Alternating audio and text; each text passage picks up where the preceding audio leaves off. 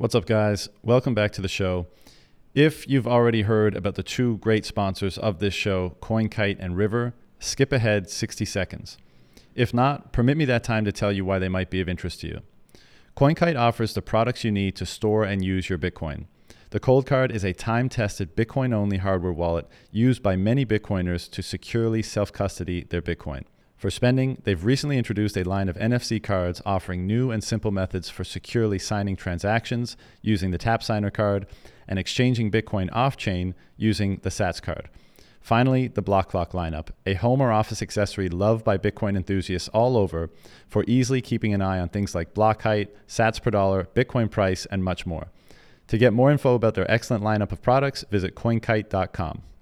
River allows you to securely buy Bitcoin, zero fee dollar cost average, and purchase hosted mining rigs. Also, their Lightning service enables developers and companies to integrate Lightning payments into their applications without having to run any Lightning infrastructure themselves. I recommend River because of their dedication to service, stellar team, and in house approach to building a next generation financial services business on Bitcoin. To get started, visit river.com today. Where to start, indeed. Well, first of all, thank you for taking the time to have this conversation. I I put out a tweet a little while back and and uh, seeing who wanted to come on for a chat. You chimed up with some topics that I'm sure you knew would pique my interest, and um, then you sent me a bunch of uh, or some writing that you did in Bitcoin Magazine and in Citadel 21, all of which were super interesting. So let's discuss. But maybe before we do, is there is there is there any introduction that an anonymous pseudonymous person wants to give, or or should we just crack into the ideas? For sure. Um, well, I can tell a little bit about myself. So I'm known as Bitcoin Graffiti on Twitter. I guess that's how most of Twitter knows me. Um, in my spare time, I make graffiti stencils. I put them out in meat space, basically for fun. Um, I guess it was mainly born from, I guess, my rabbit hole journey and I just was looking for a way to express myself. Also, in a way, I was feeling I needed to like close the gap between me as a new Bitcoiner and I guess the rest of Normie land. So that's basically how I got into that stuff. Otherwise, in in my life, I'm an entrepreneur, software developer, and uh, that's how I go around. Were you into graffiti prior to Bitcoin? No, completely not. So, so the graffiti was, was, just something that popped into your mind, inspired by yeah, you know the rabbit hole, basically. Basically, I was well. This all happened during the pandemic, and I was also a bit angry. I guess I was looking for a way to express myself. I was a bit fed up with how things were going. Um, yeah. So yeah, I was just mainly looking for a way to express myself and also to have like because bitcoin is digital right so you don't really see it in daily life so it's like yeah maybe sh- some effort should be put in to like get it on the walls have other people see it basically it didn't really work for like the goal it was intended to do because i was like okay let's get it, this out in normie land but basically it was mostly seen by bitcoiners and they really liked that so, and I didn't realize until just kind of getting ready for this today, but I've seen the the Saylor Get Off Zero stencil and the yeah. Doctor Evil One Whole Bitcoin stencil. That those are yes. both you, right? Correct. Are, are, there other ones that like other stencils that you've used?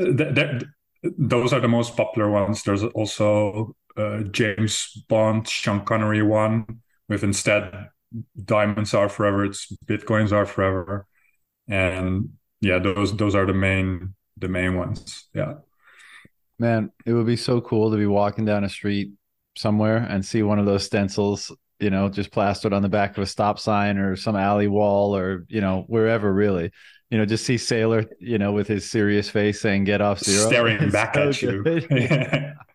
Yeah, and and it is, and I always get good reactions from Bitcoiners because it always comes at a, as a surprise, and it's just, I guess, a nice way for a Bitcoiner to feel some recognition, I guess, or like have some reflection in the Yeah. real real world, you know, to see like, oh, hey, there's people out there thinking the same thing, you know. So Well, if you if you walk by it's one, a you nice know, feeling. I think. yeah, inside or you know, out, even you you'd probably even say this, but you'd look at it and be like, "Fuck yeah, fuck yeah," you know, Exactly. Like, those my- that's that's my shit. You should do one. Uh, what's another? I f- maybe I haven't seen this. I feel like someone on Twitter may have put it together, but maybe I'm just dreaming it up. But like a a Saylor stencil with stack sats pussy. That's a a real pointed one as well. You know.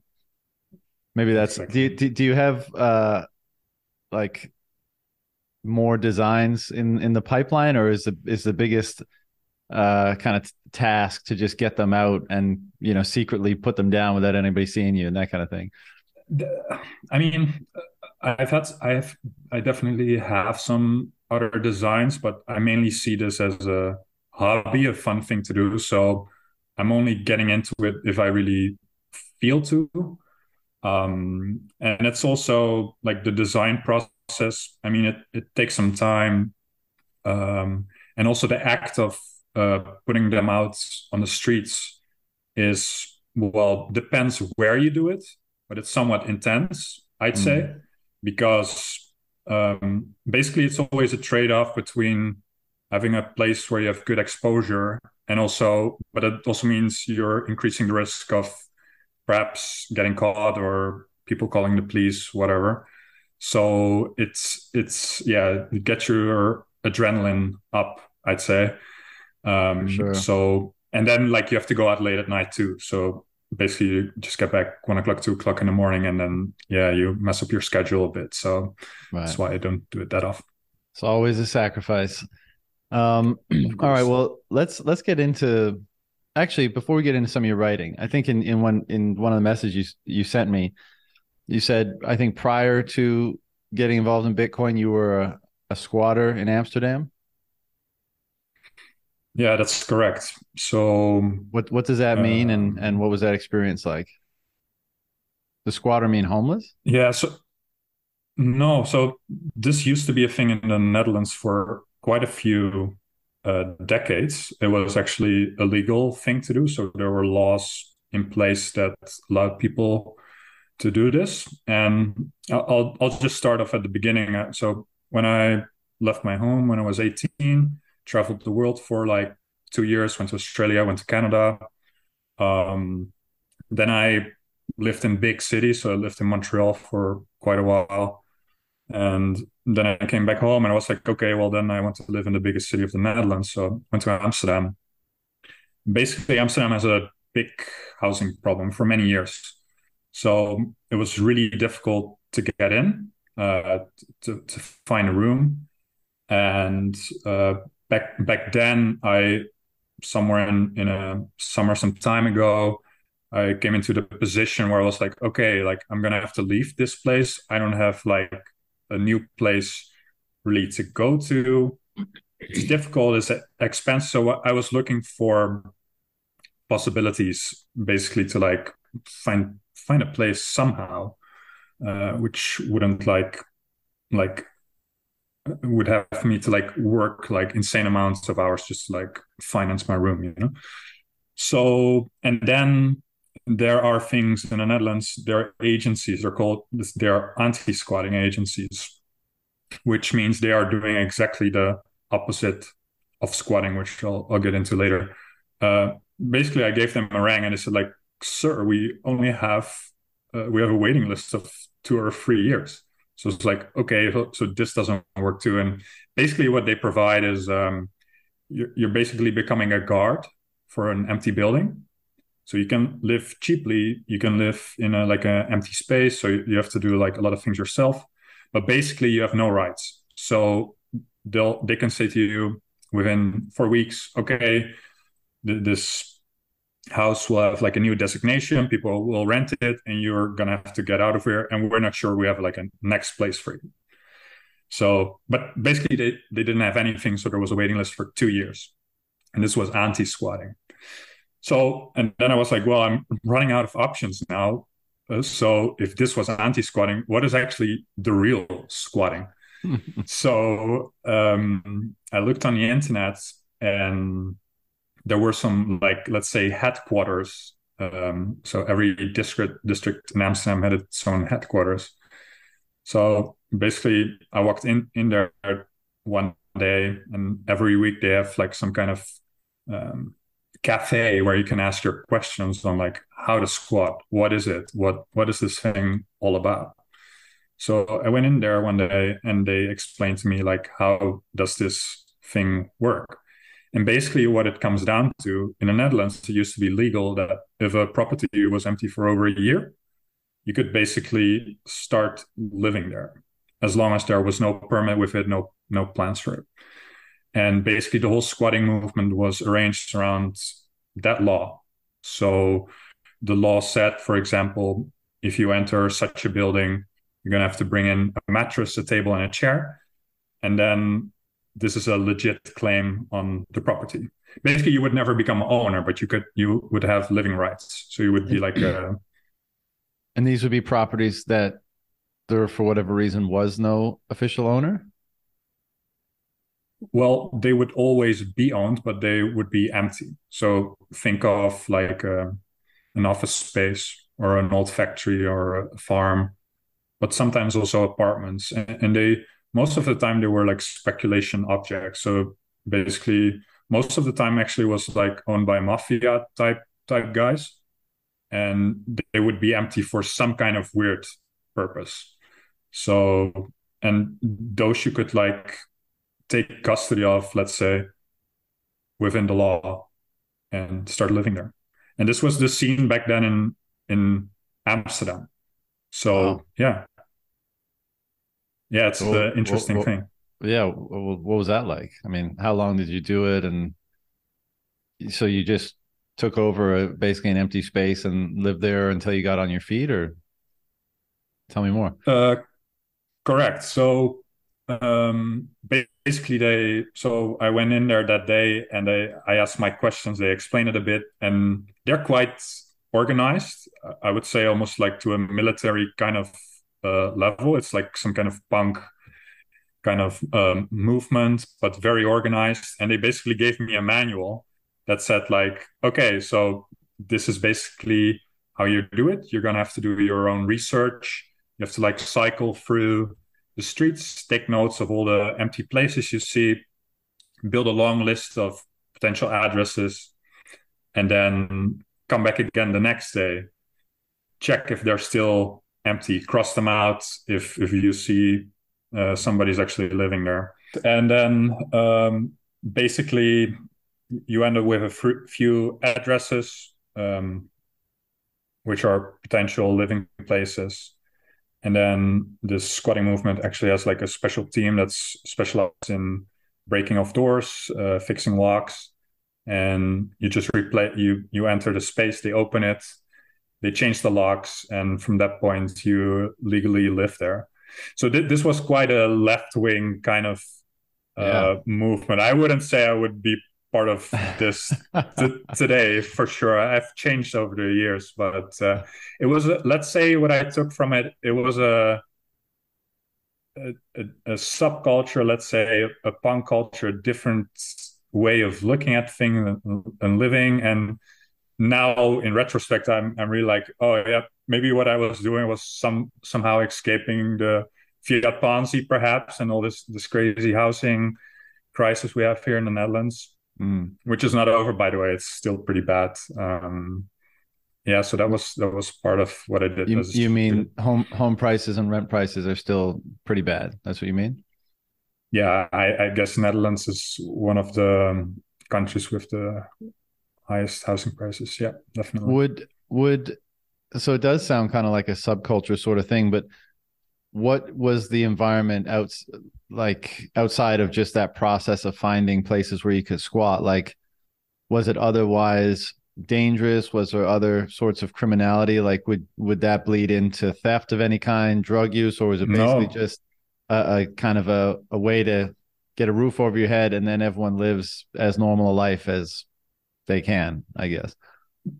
Basically, and it was some some kind of like supportive uh, group also because it was basically strength in numbers. So it would sometimes happen that um, there were like backlashes or uh, mafia type owners would like send like a, a crew on on you, you know, to like evict the, the place and throw you out.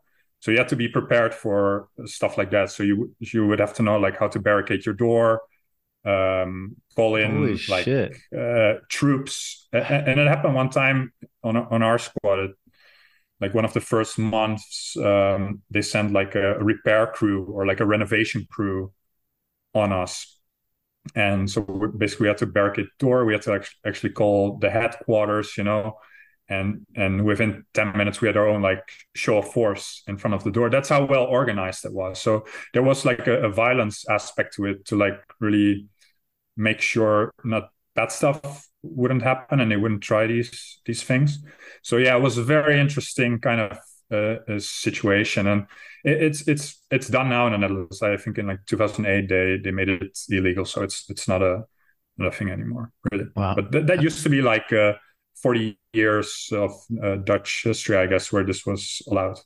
Yeah. And how how long were you in that situation for? About five years, I guess. Wow. I did that uh, for five years. Yeah. Any other? Which was mainly, I, I lived in two spaces. So one. Oh, that's not bad at all, we- really. Only No, one I, we got evicted from. Yeah, one we got evicted from quite quite soon, and then we had an office space, and we actually made like a, an agreement with the owner where we said like, listen, we're not here for any trouble. If you have like potential renters, um, you know, just call us. Uh, we'll let them in, and if you rent out this place, we're gone. So uh, that's basically the deal we had with him, and uh, yeah, we lived there for five years. So that was And what ultimately brought it to an end for you? the the the the law actually.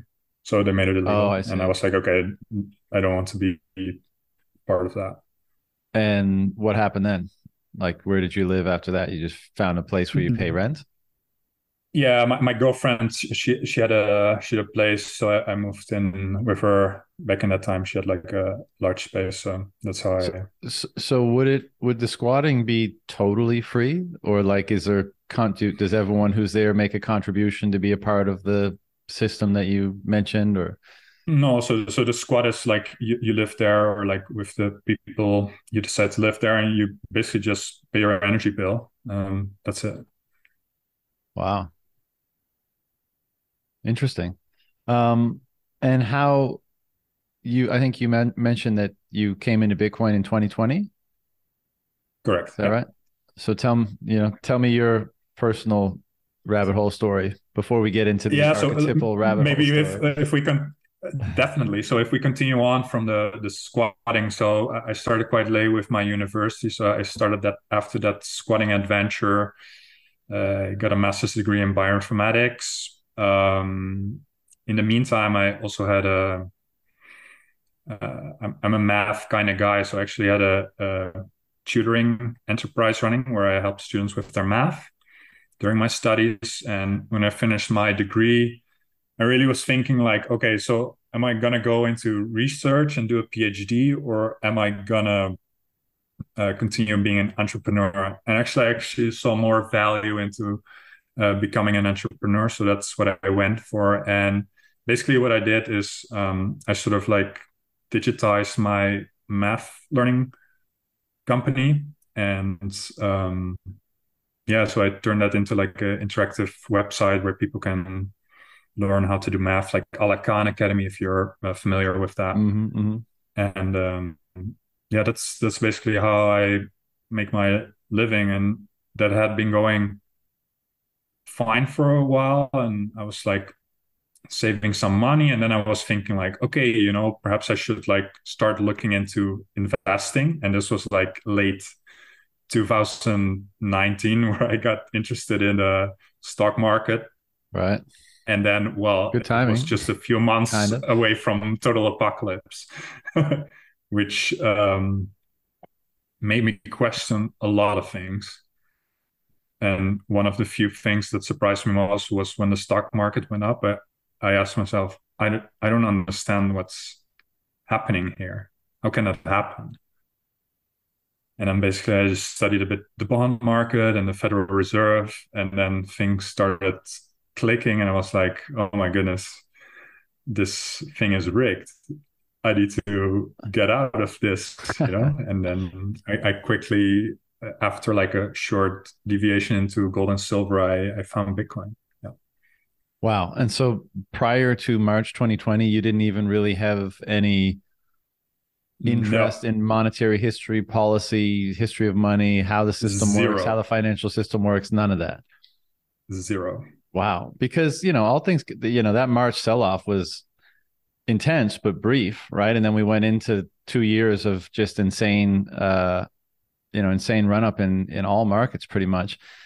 What what was it about that time that just piqued your interest to make you think like I need to investigate what's going on here more? Was it just that everything had sold off and bounced back so quickly, and you were like, you know, that something's something's wrong here? Well, like I said, I'm I'm a science guy. I'm really into math, and basically, what disturbed me most is that I didn't get it. I didn't know why these moves were happening and and why this was rebounding so much and just so suddenly by basically what the Fed was doing. I was like that from an like scientific or natural point of view or like engineering point of view, this doesn't make any sense. so I just try to like figure out so what are like the fundamentals governing this, you know? So basically I, I just studied mostly the bond market and just ask myself questions like how is it possible the interest rate can be at zero percent? and basically my conclusion was is that you can only have this situation if you have a player in the market that has got an infinite amount of money that can press these yields down and then i guess from that point of view it becomes very clear that this market is uh, rigged and manipulated and then i just the next step is like okay what am i going to do about that and so how long because uh, you know a lot of people including myself identified these problems, you know, early 2000s, and the only real option was to become a, a gold bug, a gold and silver bug, let's say. And you said that you went through that and ultimately found your way to Bitcoin. So it must have been a very quick pass through the precious metals phase. You know, how very quick was quick. it? Couple of months. What, what happened? so you said like, okay, big, uh, gold and silver, sound money. This is the way we fix this. You know, and there's tons of people and resources that have been uh, you know, espousing that thesis for many, many, many years. So, how did you go from the precious metals to kind of seeing the light on Bitcoin? Yeah, good question. I think so. I mostly wasn't aware of Bitcoin, also like how it really worked and what were the fundamentals behind it. Basically, I just like was ignorant about it. And I guess basically a meme did me in. I remember that. So there's this meme of Peter Schiff like hiding beneath his desk with his with gold Terminator bars company. and the yeah. Terminator Bitcoin around the corner. And I asked myself, like, dude, like you're a software developer. What are you doing with metals? You know? and and then I started studying Bitcoin more and and I guess my advantage was that I'm a programmer, so I could do some um, programming, I guess, on Bitcoin too. So I looked into that, and then like you get more of a grasp of what it is, and you you really understand it like a fundamental level how it works. Um, yeah, and then the the switch was, I guess, from that point, like I guess a quarter of my wealth I pushed into Bitcoin, and I guess full maxi, I went basically when Saylor came onto the scene in the fall. Basically, also explaining a bit my my stencil. So it's also basically a tribute to him because in a way, he really spoke my language as a as a scientist. And what did me in there was that his framework or like part of the frameworks he used looking at it was uh, seeing it as a paradigm shift. So basically, um, saying that this is actually like more of a scientific revolution that we had back in the 1600s when we switched from like geocentric model to heliocentric model. Mm-hmm. And that that made so so much kind of sense because I also studied uh, philosophy of science university, and that was like one of my favorite subjects, which was a rare thing. Most people really uh, hated that topic. I remember, and I loved it so much. And then when he started like throwing out these terms of like paradigm shift, and I was like, ooh, like he's using like Kuhnian theory now, and that was my favorite thing. And, and then I was like, oh, right, that explains everything. That's that's explaining why people have so much trouble, um, uh, like really understanding Bitcoin and the resistance to it. And I was like, yeah, yeah, exactly. This is the right framework. Now I get it. And basically, that's that's when I pushed all the chips in. Was there a shitcoin phase? Mm, basically not. No. Wow. No, I went Impressive. quickly straight to Bitcoin. Man, but that's thanks to all the education, I guess that that's out there today. And I say uh. Saylor spoke my language, so I, I understood what he was saying. So that that really helped me. Yeah, I wonder really how many people, not only that he's brought into Bitcoin, but saved from going down that route. You know, because of the language he uses and how well how brilliant he is at articulating a lot of these ideas. Yeah, and I guess everybody needs a different kind of language, but for yeah. sure, I'd say that was my language and the stuff I needed to hear for sure. Man, as, as you're saying this, I'm just thinking like, wow, to have gone through the full gamut of like being introduced to Bitcoin to being like a, you know, full blown maxi in two years. What a, what a full on intellectual journey that must have been or must, you know, and in many cases probably still is Totally, and and I have to say the the first couple of months were like sort of sickening a bit. Like I was like, I was like like basically your whole value system is being burned down to the ground and build up new again. So I was a bit dizzy, I guess, the first couple of months and like trying to like figure out, okay, what's going on exactly, and then I just like got rid of a whole new way of valuing the world and now I'm like on a Bitcoin standard suddenly. But no, it felt very natural and it was the right choice. But it it takes a while to like get grounded in it, I guess. And yeah, well, it's, it's also it's quite a change. Well, exactly, and and so and it's change on such a changes, I guess, on such a fundamental level. Um, you know, many of us often reflect back on, you know, we refer to it as our fiat selves, right? And it it seems to be a clear there seems to be a clear delineation or difference between the former self that was both seeing the world through you know fiat money but also only contending with the fiat world as it was let's say versus now being able to see through a different lens and and as a result of that being able to see through the world as it is and to a world that could be as a result of changing out the you know the base layer monetary standard. And that is that is a tremendously uh, personal transformation that takes place. And you know i it's one of the things that i discuss a lot with people um, both on this show and in private and exploring writing and stuff like that because you know that's really all there is right? Like the world is how you perceive and what you experience it. And if that doesn't change then well, what's the big deal? You know nothing really has changed if if how you see and act doesn't change.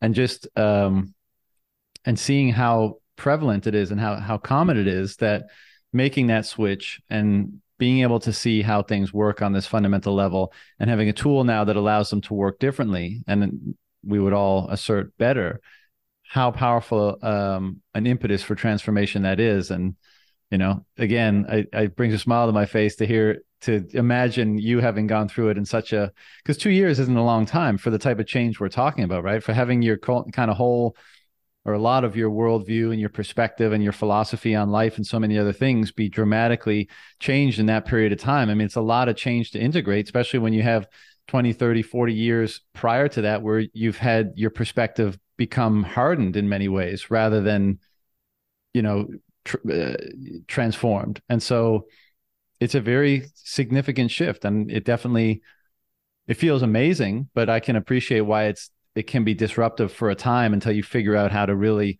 as you said, ground it in, you know, ground it so that you can move forward, uh, you know, confidently with it. Yeah, correct. correct. It's it's a it's a big big change, and like I said, this was part of the expression also with the Bitcoin graffiti, because I was going through such a such a change, and I was like looking for like this like recognition, I guess, within others also. Like, does this make sense? You know, because your worldview is like totally different somehow, and like basically, it's just like the Matrix scene. You know, like you're violent, violently being unplugged suddenly, and you have to you're being dragged down through the drains, you know, and like somebody picks you up again and they need to like work on your muscles and work on your view, right? Like you yeah. haven't used your eyes yet. This is basically the metaphor. So yeah, it it's it was a rough, violent period. I'd say the the rabbit hole can be violent, but um, yeah, I'm, I'm glad I switched definitely. Hmm. Yeah, the the even prior to Bitcoin, you know, as, as I was trying to figure out as much as I could about how things work and you know how I wanted to be and what I wanted to pursue and all that stuff. And I I, I started kind of um, what's the right way to put it?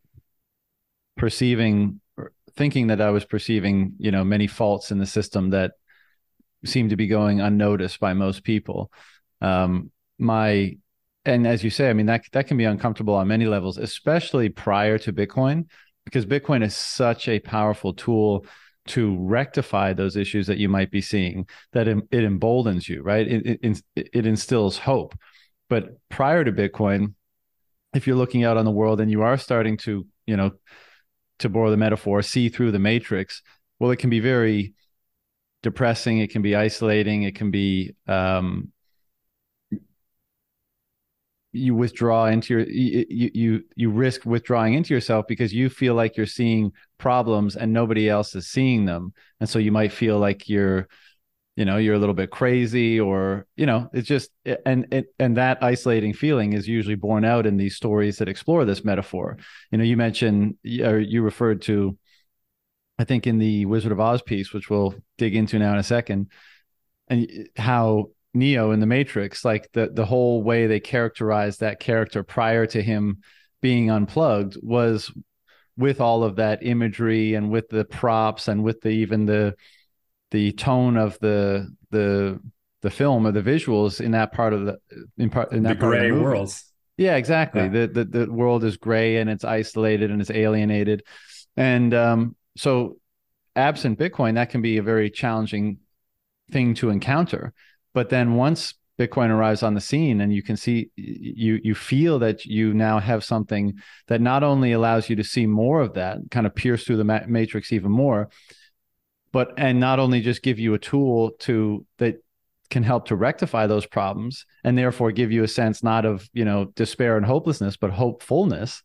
Um, but three which you know perhaps is one of the, the most amazing parts of it all is that so many others are converging on the same tool and the same realization and the same mindset and the same perspective on it.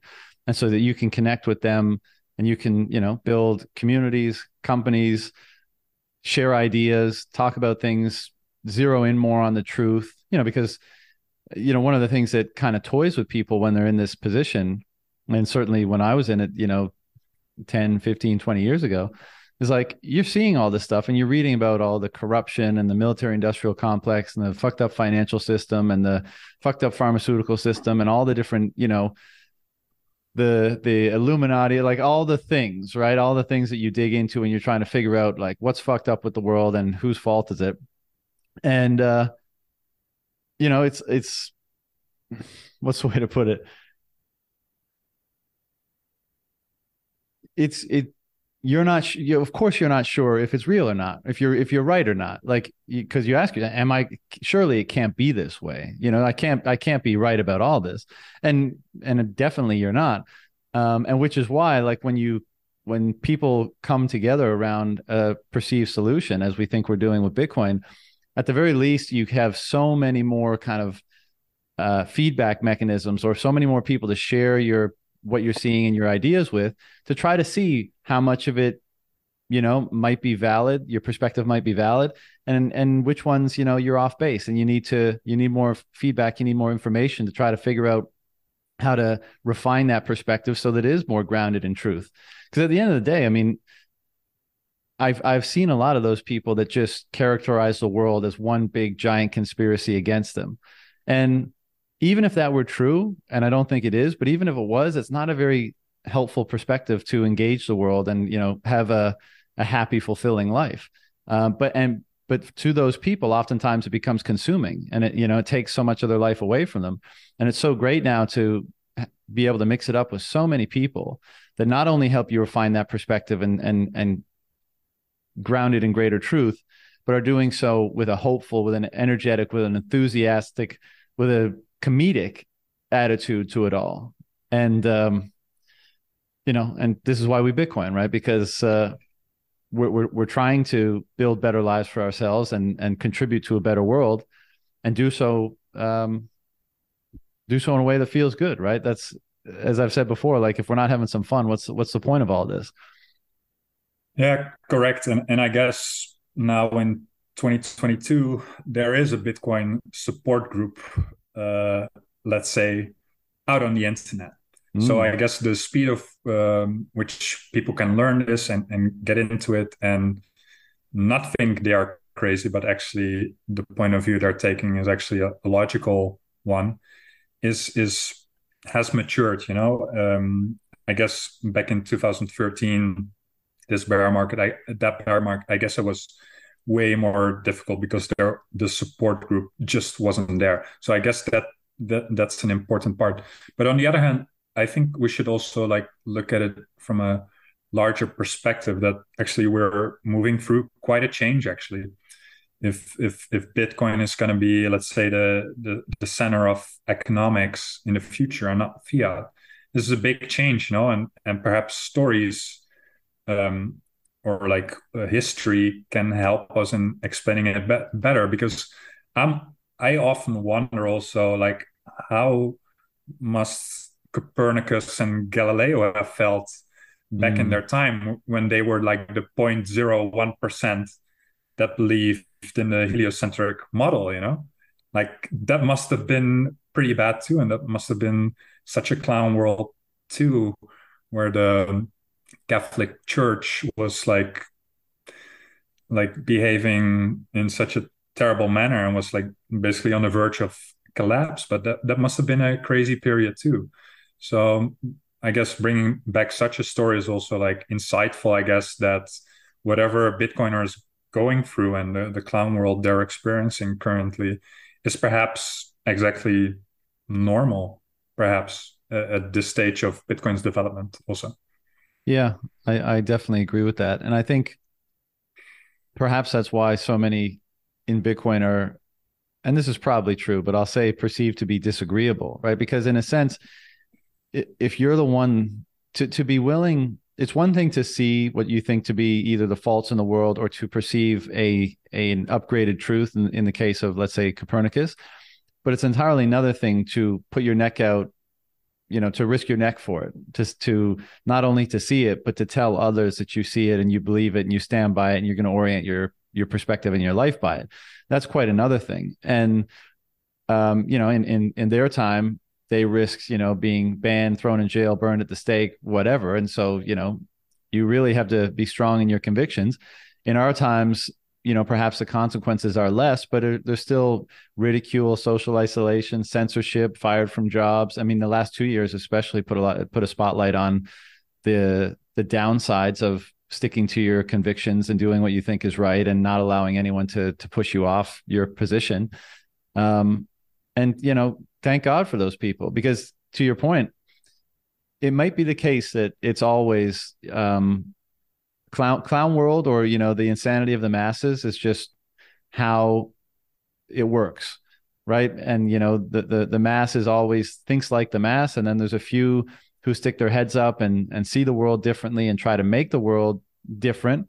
And some of them get squashed back down and some of them make it through and uh, they don't get you know uh, strung up or burned at the stake and they become heroes you know sometimes during their life sometimes uh, post-mortem.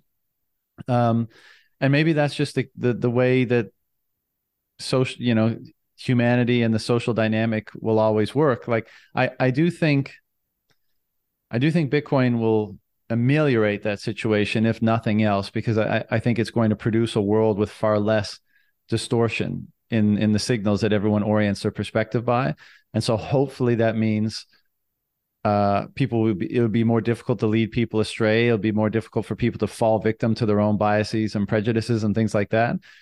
But you know, there's always a, a Pareto distribution. For example, you know, there's always going to be people that are seeing things clearly that have above average disagreeableness or courage or what have you.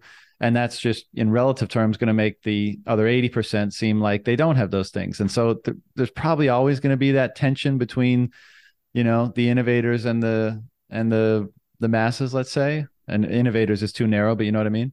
Um, so who knows? But yeah, I mean, what do you think? Actually, I shouldn't say who knows. What do you think? How do you think that dynamic well, play I, out? I, I guess it basically also what you describe is really about what is it to be an individual or be mm. being a sovereign individual and i guess being an individual will in most cases turn out to be your perception changing that a lot of other people aren't which right. Right. maybe shows itself as a form of uh, a clown world or conformism um, and it's and and also let's say if we're moving more into like perhaps the sovereign individual thesis i guess we're also at a point perhaps where um, let's say the nation state is really working towards like maintaining itself and like doing its best like perhaps to uh, survive and keeping people on their side or on board and I guess that's really strong currently at, at this point. Mm-hmm. So I, I, guess we're also seeing that. I, I, I guess if you look back 30 years ago, it wasn't that crazy as it is now, which I guess is like an indication that it's like it, it's sort of coming to an end also. So yeah. Yeah, maybe it's coming to an end. I mean, we shall see. I always it's hard not to like scroll scroll through Twitter for five minutes and think, surely we must be at peak clown world. But you know, then you wake up the next day and you scroll again, and it's like, I've it's been outdone once again. You know, so who knows? But I because you you you brought up the the situation you know around Copernicus and the kind of dominance of and power of the church in in that period, and now we have the dominance and and power of the state, and it's like, well, what dynamics led to the so-called masses attributing or, or following that power? And you know perhaps there's there's probably a lot of very simple answers to that but one of them definitely is well that's kind of the nature of authority. It's like it it forces you to follow its dictates its lead. And so if, whether it's the church or whether it's the church with its supposed monopoly on spirituality and to the degree that people you know believe in that then they ascribe power to that institution. And of course it also has very real physical power to enforce you know the things that it was attempting to enforce. And then the state um, by virtue of its ability to effectively siphon or, or steal the wealth of people has a tremendous amount of, of power and force. And so there's a strong incentive to go along with its dictates. One so that you're not you know you're not the nail to its hammer but two so you don't have to deal with the the the psychological stress of knowing that you're basically uh, uh, of of of perceiving um the psychological stress of knowing that you'd rather be doing something else but you're forced to do it because of the the power dynamic that you exist within. And so you you acquiesce you you kind of fall victim to a a Stockholm syndrome sort of thing, where you kind of love your captor because that's easier psychologically than just being in that constant tension of thinking that you know you are a captive and you'd rather be doing something. And again like it's most likely we we we still have that kind of pareto distribution of the mass and those people that see things differently and stick their heads up every now and then even in a bitcoin era but it will be interesting when it'll be interesting to see where if and where there is a central dominant authority right because the premise is is that there's going to be a lot more distribution of power because people won't be able to be stolen from. You won't have these big behemoth bureaucracies, political apparatuses. You know, and a question that I am often intrigued by is like, well, what happens to the monopoly on violence? What happens to the role of force in society when wealth cannot be redistributed arbitrarily when people when the cost of preserving your wealth or protecting or defending your wealth is basically zero for everyone and so there at a minimum i would i would think we're going to have that central authority is going to be much much much less powerful than it is today and so that should mean that the degree to which people develop a cognitive dissonance in relation to the dominant authority in society would be diminished for, for that reason. But presumably there's still going to be some role for force in society or for the use of of coordinated violence let's say. And um, i guess those are two separate issues but um, i'm always intrigued by or I, I, haven't come to a satisfactory perspective on what the role of force and violence will be from a central authority in the future should it exist you know? So maybe maybe you can touch on what your thoughts are on that. Well I for sure have like a theory more on like why most people still would believe in that story or like have an authority because I'm an entrepreneur and I guess from my point of view it's different because I think most people if, if you have like nine to five job if you're getting a paycheck every month the dynamics of the system are not um, let's say very clear to you like how this whole thing works. I guess when you're an entrepreneur you're more close to the forces of nature and economics and i think you're dealing more with uh, reality let's say and i guess a simple uh, thing one could say about the world is that it's basically run by entrepreneurs whatever the government would like to say government is mainly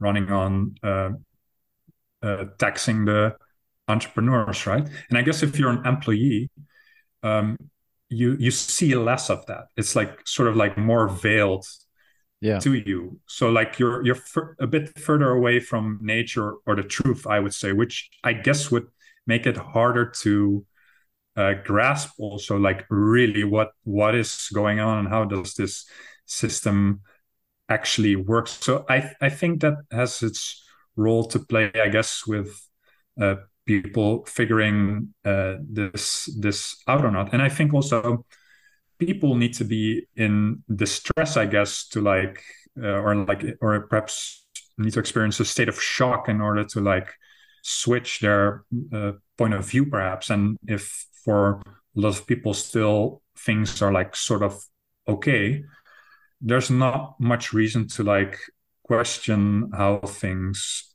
um, are. And with respect to authority, I guess like it's basically an easy thing, right? So um, basically, you, you don't have to take responsibility to like have your own view of the world, come up with your own ideas, and basically just play with the game. And, and I guess as long as it works, there's not really an incentive for people to change their minds.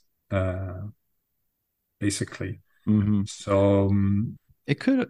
It, I think it's also true that it actually is because you, as far as in, in this dynamic that we're exploring, as far as the people are concerned, the authority is the truth.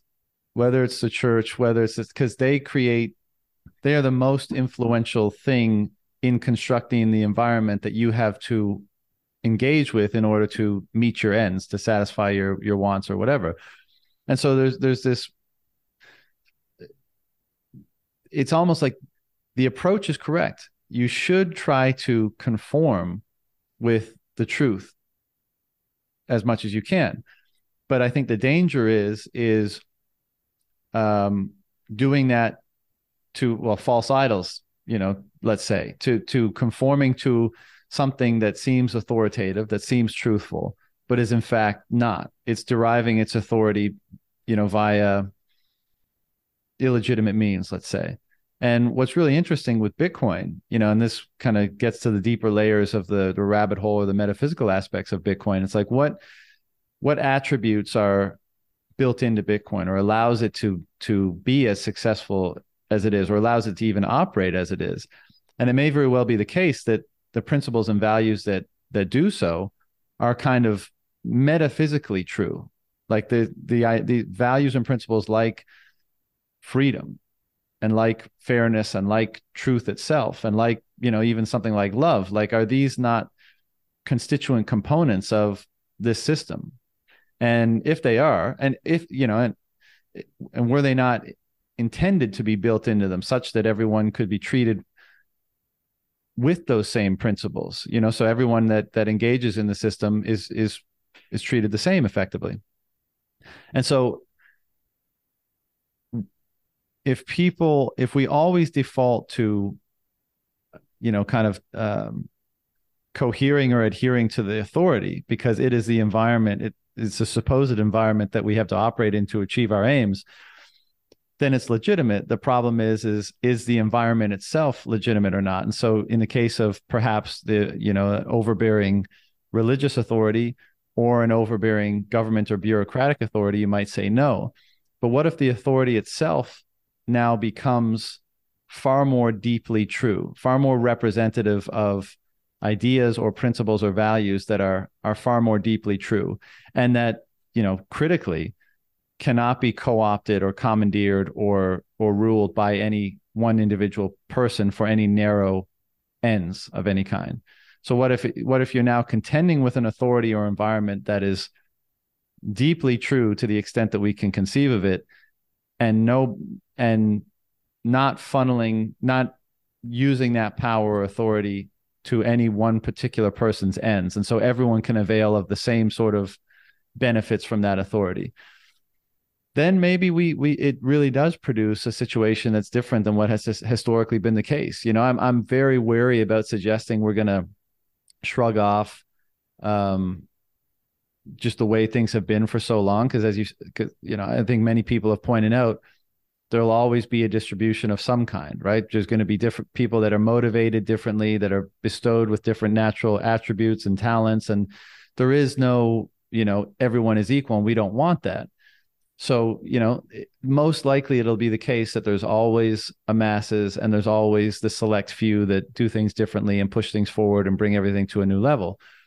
But that said, it's really intriguing question about what happens when everyone actually is interfacing with a form of truth that is more deeply true and and impervious to corruption than anything else that's ever served as the authority in the past. What does that produce? And that's like a really interesting open question.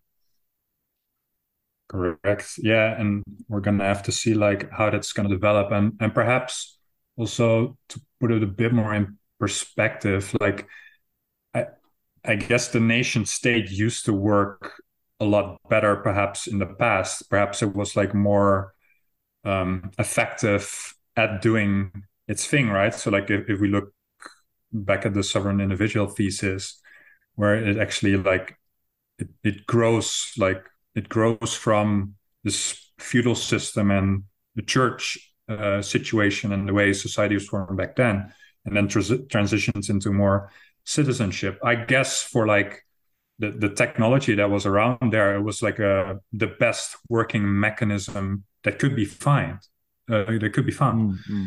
but i guess uh, with the microprocessor or, or like let's say bitcoin built on top of that like this is changing the game. And now finally we have the technology to like move away from what was suboptimal but used to work better in the past. So like i i won't like let's not fully condemn it the previous situation but mm-hmm. I, I, I guess we can say like it currently it is an anachronism and it's not functioning anymore. Yeah.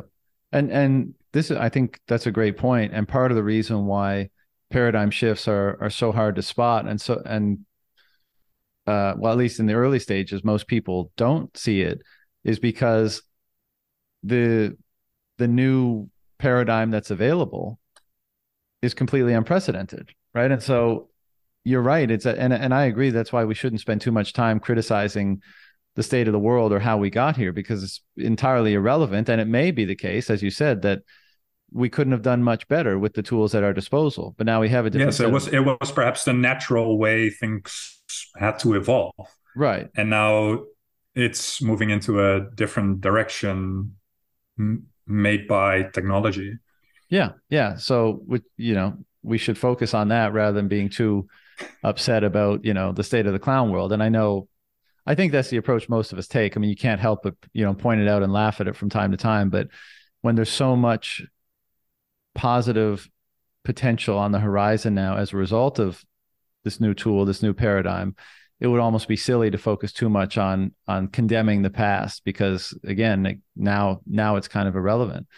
Um, but just to i don't know if I, if we uh, if i lost you on this point uh, like if you dropped out but what do you think and i'm sorry to come back to this but what do you think will be the role of coordinated force or violence in a bitcoin denominated world. As in what will happen to the to the nation state you mean? How that will look uh, like? yeah i mean i guess in the in, in the current context but even if we don't have like if we go to a city state model a citadel model a who knows what model what will be the role of coordinated violence or force i haven't spent too much time on that. Time I, I, I, no I, I i wouldn't know. Like somewhere the the city state model makes sense I guess, because a lot of assets and people with digital assets for sure will be able to to move and they'll, they'll you know they'll they'll move out of these um, predatory jurisdictions. But like i'm not sure how many people can actually do that you know? Like most people are still like tethered to their own country or they have a business there or they have their work there. So they won't be they won't leave easily you know?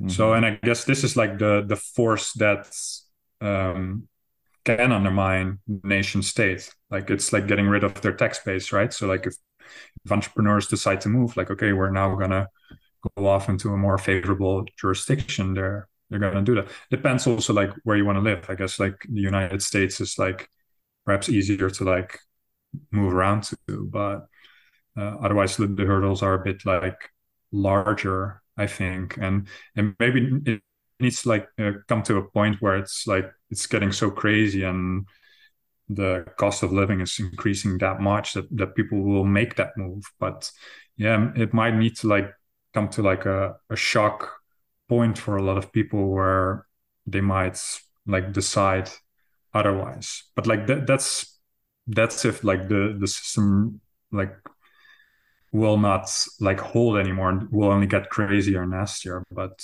like uh, hopefully that doesn't happen. But yeah I, I don't know how that will transition and how that's gonna work out. Yeah nobody does. All right let's talk about um the wizard of oz a little bit because you you wrote a really interesting article about it, and I had heard somewhere before that um, that someone had made the the association between the Wizard of Oz and like a, a story of monetary history or or like a monetary narrative or, of some kind. Um, and then I had the the you linked to a YouTube video of what's the guy's name who does the documentary about this, you know, the Federal Bill Still. Bill Still. Uh, I had seen that like long time ago. I think it's from the early '90s, maybe, or possibly even earlier.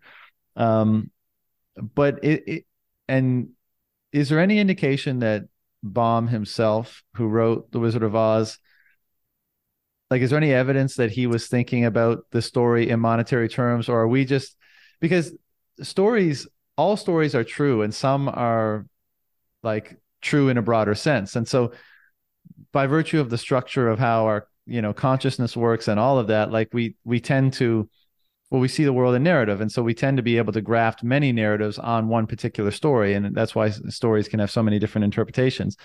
Um and it, you know when you flesh it out as you do in your piece like there it's so apt right it's just so perfect but i'm curious is there any evidence that Baum himself was attempting to tell a monetary story or narrative here, like you know, on the sly?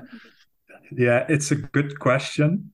Um, from my point of view, I would say 100% yes, this was his intent. Uh, but I've researched it a bit and I couldn't find any straight evidence towards it. So, like, I could be like fully hallucinating here, uh, but the symbolism used is so apt and like it works totally that I'm like, yeah, this must have been his intent. Uh, at least the it is a monetary story uh, for sure, because also pointed out in this Bill Still documentary, it, it, also depicts the the history of the United States within that uh, epoch. So there there were like banking issues back then. This was still pre uh, Federal Reserve, and so so there are uh, sim- there's symbolism used that like really points toward like specific parts in American history, and uh, but the I think the mythological layer on this story, um, yes, speaks for itself and, and, and doesn't need those historical references. Um, I think so. Bill still mostly goes into the historic aspect of it, and what I did was more use it as a, like a uh, story narrative and and i always like to explain it because i also like to like approach it from the mythological point of view um, because for example the, the, greeks they, they thought the world could be split in two ways so if you cut it then you get two things logos so facts and mythos uh, like the narrative or the the story and i always find that's like such a rich way to look at uh, things because currently in today's society, uh, myth has become analogous with falsehood and uh, yeah, being false. And the same goes for fairy tale. Like when people say like, "Ah, oh, yeah, well, that that's a fairy tale," and they they mean with that like, "Oh, that, that mustn't must not be true." Whereas, like from the Greek point of view, it was like uh, uh, real. It was reality, or like what, what Jordan Peterson would say, it's a hyper real you know mm. it's it, it's the abstraction and you get a like good look at it what it's what's really happening so i, I really like to use the methodological uh, framework to like analyze that and also for for bitcoin so there's a lot of uh, let's say logos analysis and logos books like technical explanations of what is bitcoin but i guess the wizard of oz provides uh, yeah like a narrative for what what some money does and what it is. Yeah, well, I mean, I think many of us can appreciate, and we touched on it at the beginning of this uh, conversation, that Bitcoin, going down the Bitcoin rabbit hole, kind of represents the ultimate hero's journey in many ways. I mean, it's it's just such an archetypal or quintessential hero's journey sort of experience, and maybe the first that many of us have experienced in our lives you know life itself i think you you could say broadly is a hero's journey but this one is so condensed and and perhaps overt but is it is it too big a question for me to ask you like you know to interpret or or what your your your your main thesis is on the wizard of oz in both the the logos and the mythos sort of telling um yeah well i mean we could could run through the story, um, but yeah, like, let's do it. Uh, my but I would say my end thesis is that perhaps it's um, depiction of what it means, perhaps to have some some money and what it does to your psyche, and uh, perhaps it shows like um, the journey into like becoming an individual, perhaps so, but maybe let's run through the story and we can like pick out the symbolism uh, that was used. So, uh, let's start first that this is about the book and not the movie. Right. And uh, there, the story is really different. The symbolism is mostly intact in in the in the book form, and it basically starts out where Dorothy, the hero, starts out in Kansas, and everything and how she experiences the world, everything is gray.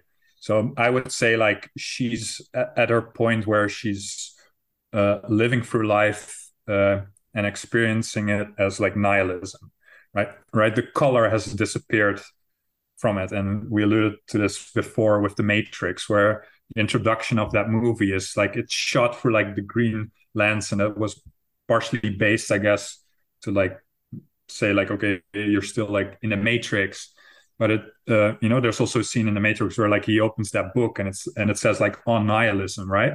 What what, so, what scene was that? I, I, when i read that i was like i didn't notice that in the yeah so like these, these these types knock on his door right? And they invite him to the party and like he gives out like a, a disc or something yeah yeah and he basically opens a book which is like simulation and simulacra or something it's called and basically that was the movie the movie was based on that and all the actors had to read that book and uh, it's it's like a hollowed out copy, yes, and, and the disc is inside.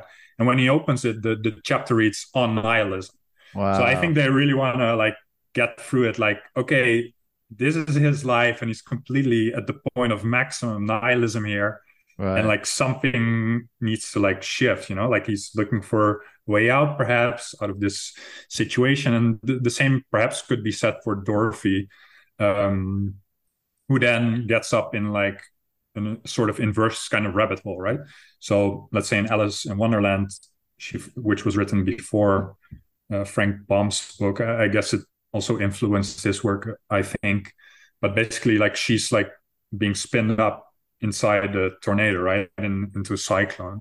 So one could say like, okay, this is again perhaps the rabbit hole towards uh, young consciousness or the the like the, the fantastical uh, world. Mm-hmm. Mm-hmm. So those are like some uh, similarities, and basically, yeah. So then she lands into this magical land, and they say, and she meets the fairy, and she says like, well, if you want to get home, you need to see the Wizard of Oz. He lives in Emerald City, and you just need to follow the yellow brick road. And whilst that she arrives in the country. She kills the witch, which was like the, the house crashed on this witch, and she adopts her silver shoes. So basically, what we have there is like she has the silver shoes and she's walking on the yellow brick roads. I mean, the roads of gold. So basically, the symbolism there is saying like, okay, the path to go, the way to walk, is by adopting the the precious metals, right? So the silver and the gold and that's the road you need to take adopting sound money and then, before we, but before we go on from there i'm just curious what do you yeah. think the significance of is landing on the witch like that's how you enter the fantastical world yes well so basically what dorothy wants is she wants to uh, come back home that's that's her her mission and basically the shoes she gets from this witch allows her to do it. But so basically, from the get go, she has already the power to go home. Right. She so she, correct. So the thing is, she needs to figure it out whilst she's going on this journey. So the journey is somehow necessary. And uh, basically, it also says like from that point on, you you possess a power already that is uh, perhaps also given. So, like if you analyze the, her name Dorothy, you can go two ways, I guess. One, it really means God. It's God's gift or God given. So it it's alluding to something you already have inside that's no authority can give you. You already have that, mm. right? Or you or you could go like Dorothy maybe towards French, it also means gold, like door. So maybe both ways go. So I guess it's pointing towards that, that like you already have inside all the things you you wanted. You just need to figure it out whilst going on the journey. And perhaps some money adoption helps in that process because it will clear up your world, let's say, or like you're on the right value system. You can make the right decisions now. Right, right. Makes perfect sense to me. Okay, c- c- yeah, continue. to me too. But like, but we're a bunch so of retarded she, Bitcoin people. So yeah, yeah. So so then she goes on the road and she unlocks these characters. Let's say so. The first one is a scarecrow. I would say this is the consciousness. So if you read the book, but by the way, it's available freely on uh, Gutenberg.org. Sweet. You can download it for free. Um, basically, when you read it, um, when you first uh, present this character, uh, the scarecrow says, when his creator or the farmer that put him there on the field, uh, he started to see when his eyes were drawn by the farmer on his face. And he could start to speak after the farmer had drawn his mouth on his face. And I always found found that interesting why he went for that because in a way, uh, I think what the scarecrow depicts is awareness actually. So, yeah, so like it's he's almost like a a, a Buddhist kind of uh, symbol that that he's using here. So like once you have the eyes, you can see. Once you have your mouth, you can finally talk. And that's also like how Scarecrow acts. So what Scarecrow wants is he wants a brain because he thinks his brain is all made of straw. But if you read through his dialogue and how Dorothy interacts with him, you actually come to know he's he, he's already smart. He's he already has a lot of wisdom. Let's maybe let's say a farmer's wisdom, like very logical, natural kind of logic sense he has. Mm. So basically, Scarecrow wants a brain from the Wizard of Oz, but he also doesn't know actually he's already smart. And he'll figure it out later because Wizard of Oz has got nothing uh, to give him, right? So I look at Scarecrow as being the symbol for perhaps the awareness, and it will make more sense once we get further down the road. Um, and then afterward, she basically also unlocks the Tin Woodman, which is more of like the perhaps the archetype or like the symbol for sensitivity, perhaps, and then the lion, courage. So uh, let's say, summing up along this journey, she tries to integrate the awareness, sensitivity, and courage into her character because I also look at it like this. You could look at them as all separate entities and characters, but basically this this is all playing out in the unconsciousness of someone. These are all psychological entities of yourself, basically. Mm-hmm. So okay, so this whole crew is going towards Emerald City and asks the Wizard of Oz to like bring Dorothy home. And then interesting, this is my favorite scene of the whole book, I think when they come up to the gates of the green city, I'd say Fiat City, green the fake city, right. yeah. exactly in the middle of the so and the and the Emerald City is in the middle of the country. So they knock on the door, and then there's the gatekeeper, and they say like, okay, yeah, sure, I can let you in, but we need to do two things before you can enter. One is everybody will have to wear green glasses and we're to lock them at the back so you can't take them off right so from that point they all see they only see green and then the next step they take is uh, it's written in the book there's a big golden key hanging on a peg on the wall. Hanging on a and peg they, that's the word they use? On a peg exactly. And and i was like this is 100% on purpose because why would you hang it up? You would hang such a thing on a hook not a peg. But right. of course you're taking gold off the peg right to get into fiat land. Gold mm-hmm. needs to be off the peg. So is, perfect it's it's like that's like so you ask me was this his intent i would say 100% this is this makes right like you can't make this up okay and and from that point they're wearing their green glasses into the city, which is such a nice symbolism. I think that that's the best part of the book. I think because I guess normie world is that you know they haven't yet uh, taken off their green glasses basically. So the value system is green, right? So there's the world you, you perceive the world through dollars, through the fiat currency. And what needs to happen is they need to like need to take them off. This is the problem. So, and then um, they visit Oz. They basically makes false promises to them. He, he cannot give the Tin Man his heart, the lion's courage. He cannot send Dorothy home, and he cannot uh, give the Scarecrow his brain. And well, first they're gonna send it off to like kill the Wicked Witch of the West. Later they come back and they figure out it's a scam. Uh, but don't so. But first, doesn't he say he yeah. will give them those things if he kills of, the witch? Of course, and exactly, and then they come back and they figure out he can't, and wait, wait, wait, they wait, figure out he's just a man behind the curtain. Don't, don't skip over the so they they still after going through this journey they meet the wizard you know and they think he's this all-powerful being. He agrees to their requests if they kill the witch right? And then they go and they find the witch and they kill her with water. And what's the significance yeah they liquidate her. They liquidate her. Well i think this is more into this is more a historic reference i think.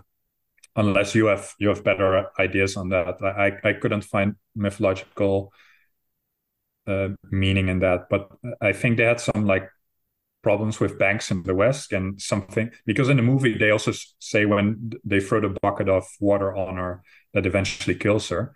In the movie they say like, "Oh, we've liquidated her," and I was like, "That's mm. such a strange word choice," you know, for right. a, a kid's novel.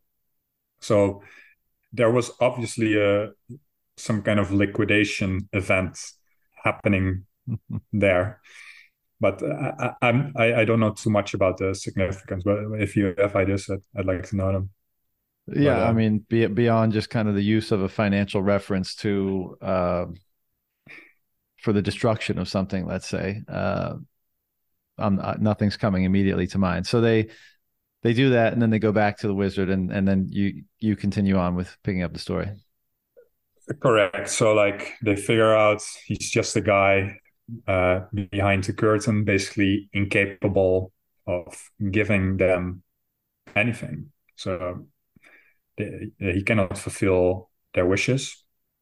And then uh, I think Dorothy makes a deal with him that uh, they're going to fly back on his balloon uh, so she can go back to where she came from, back to Kansas. Then something goes wrong, he flies away. But this was also an interesting point, I think, is that the Wizard of Oz is depicted as a balloonist, right? And so he's good. Right? He's good. He's exactly. So uh, we skipped a bit over that part, but first he represents himself as different beings. So like a, a big head, um, some other shapes and forms. He shows himself before they figured out it was just a man behind the curtain. Um, so like he's a ventriloquist, so he's so he's uh, he speaks from his stomach. So there, I thought there was like an inflation uh, thing going on there, and eventually he escapes the Emerald City by inflating a big green balloon. Well, this makes sense, doesn't it? So, like, let's say if the Wizard of Oz would be like uh, a central banker, like basically you're only good at one thing right is is blowing inflating things so if he escapes in a green balloon that makes total sense right because mm-hmm. at the mm. core of the society we have an inflationist right mm-hmm. so but eventually so he flies off uh, he's gone and then actually scarecrow is taking over the city which for me was an argument for the fact that perhaps this is more of like the the awareness. So like if you now start to look at it from a personal perspective so if you believe in like this whole fiat thing and in, inflation thing basically that's at the core of your being also right? So if you think that's true then basically that's somewhere in your psyche there's a lie there's something is not correct. You haven't confronted uh, that's yeah that's a falsehood actually. So this is part of dorothy's journey. She's confronting with this fakeness. She's like really checking out is this thing real? Can i get from this guy really what i want? Because she's they're treating him as an authority right? Because they think oh he's the one who can give us all these things we want. But mm-hmm. the true lesson is actually ah, we already had those things, but we were relying here on an authority. And instead of having the authority at the center of you, there should be the awareness that should be the center of you. That's like a, a more that's like the proper alignment, I guess, what you want in if you want to become an individual, right? Right. Like you need to see the world from your point of view. You shouldn't have an authority telling you how we should think and behave. The the authority should be the source of truth within you, effectively. Yes. Yeah, it should it should be you and not somebody else. You know, the one of the quotes that I really liked from the book that you included in the article um, was when Oz uh, Oz says, How can I help being a humbug when all these people make me do things that everybody knows can't be done?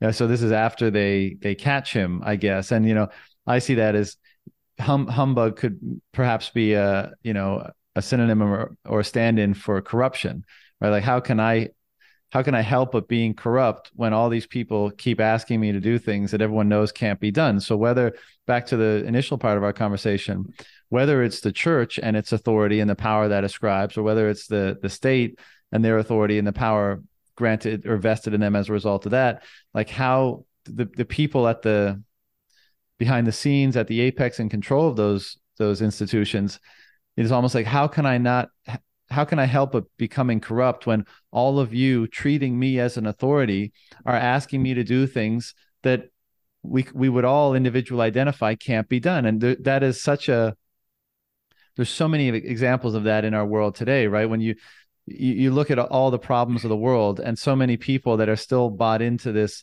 you know uh, nanny state fixes everything sort of mentality you know they they ask these people with all this power. Hey fix this fix that fix this fix that. And of course those people like and and when you when you ask someone to do something like that you're saying basically control me right? Like I, am giving my power up to you to fix it.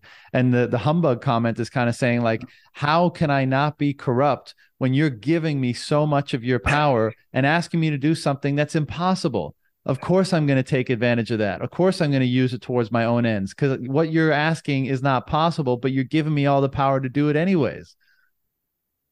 Well basically it's also saying you should take personal responsibility uh, for your your sovereignty right? So basically you have abdicated your sovereignty and you're letting somebody else do it. You've given it away. So you could also look at it as a personal personal responsibility thing like don't give away your power because you're well, that's the, that's creating the people like this. comment. Yeah, yeah yeah. exactly. Yeah. It's an interesting point right? So like i think this whole story is pointing to the fact be responsible. Yeah, well, I mean, take your own you, responsibility. As you point out in the article, like, and as the kind of, uh, let's say, mythological component of the story, is that one of the big takeaways from the story is is these people start off thinking that they're deficient, thinking that they can't do something themselves, thinking thinking that they, they don't have the in the, the the capacity to achieve the ends or or um, get what they're seeking, be it a heart, a brain, a, a ride home, what, whatever. And ultimately finding out that through the arduous journey that they're that they go through that those qualities were all inherent in them already. They just weren't they didn't they didn't believe they were there and circumstances didn't cause them to rise to the occasion to recognize them or or or or, or recognize that they were already there and that they they could avail of them. And so um, you know i agree that that you could very easily construe that story in terms of and and again like this is what i meant earlier when i said that you know or and what you said and what peterson often says that like stories are not only true but they can be meta true and this is again the the this kind of archetypal hero's journey sort of story being played out in a different you know in a different way and and i think you're right is that one of the takeaways that is you know perhaps being communicated or, or attempting to be communicated or instilled through the story is that nobody's coming to save you. You know, stop looking outside for the solutions to your problems. Stop delegating your power to other people. Bring it back to the self. You know, seek within you for uh, for the answers to your problems. Take that responsibility. Recognize that you have the capacity and the power and the authority inborn already, and and do what's necessary to refine them or to bring them out or to actualize them within um, to embody them, let's say, and actualize them within your your behavior. Um, and you will accrue the benefits of doing so. And as a result of doing that, also you realize kind of the the falsity of the authority that you previously were uh, hoping would help you. You're realizing that it was a mirage, that it was a false promise, that there actually isn't any there that could deliver to you. And there's nothing there that could deliver to you what it was you were seeking. Only you can deliver that to yourself. Correct. And, and I guess also what the, the story is saying, or maybe question, the gives question is, is that enabled through sound money adoption? Does it start? Right. Does that journey start with that? Because basically, when you abdicate your money and, and you're believing the authority to say, no, this is money, accept the fiat, uh, accept the legal tender, wear these green glasses. Like, I decide what is your value system. Mm-hmm. And basically, by not accepting that or uh, from that epoch, uh, adopting gold and silver as your money, you're also basically saying, no, I'm not accepting what is the authority saying is my value system or is my money and this is the way I want to store this value. And I'm mostly intrigued is like, is is the journey set off from that point? Does it start with sound money adoption? Does that does that start the journey of becoming in, the individual? Is that is that the base of it? Well, she does start off following the yellow brick road, right? And to our to the point we exactly. made earlier about um, if you want to orient yourself most properly in the world in relation to your ambitions or or your wants and needs, the the best method by which to do that is to ensure that you're interacting with the the world as it is as much as possible, i.e., the signals that you're both getting or interpreting from the world are as true as possible. And so, if you're following the yellow brick road, if you're following, um, if you're operating in a world whose price signals, which are signals conveying a variety of information about basically everything, if they are as pristine or as truthful as possible by virtue of being uh, communicated in the instrument of of gold, then you're you're in the best position to succeed in that endeavor. And you know, we could just be interpreting this like a bunch of crazy Bitcoiners, morons, you know, mo- monetary narrative where it is not. But one, it seems very apt, and two, to to your question, I mean, very. This goes. Uh, we we talked about your own transformation and the the kind of phenomenon of transformation once people come into Bitcoin and go down the rabbit hole and start uh, understanding all this, to answer your question, it would it would seem very much to be the case that um, replacing the the monetary lens that you see the world through is the beginning of the journey. And so once you swap out the green lens for the orange lens, and you start to see the world more clearly, and you start to see value more clearly, and you start to be able to engage the value that you are in term in order to create value in the world and move closer to the types of value that you seek, i.e., your ambitions, your goals, your needs. Um, that is the start, and that is the best best method by by which to do that. And so, yeah, it's you know, per, you know, this is the, the, the Bitcoin journey proves proves the point. right? Yeah, exactly, exactly. So it this is the meeting of the mythos and the logos, right? It's like the the technological and I, have used those terms somewhat differently in previous podcasts, but just in the in in the way that uh, you use them here in this discussion, the kind of if you want to call the adopting Bitcoin the the technical aspect of this, the kind of the the logos aspect, allowing you to kick off the journey of the mythos of the the hero's journey, the internal transformation that takes place once you've adopted the correct way of seeing things, let's say, and then and then a, a fantastic journey awaits once you start on that road.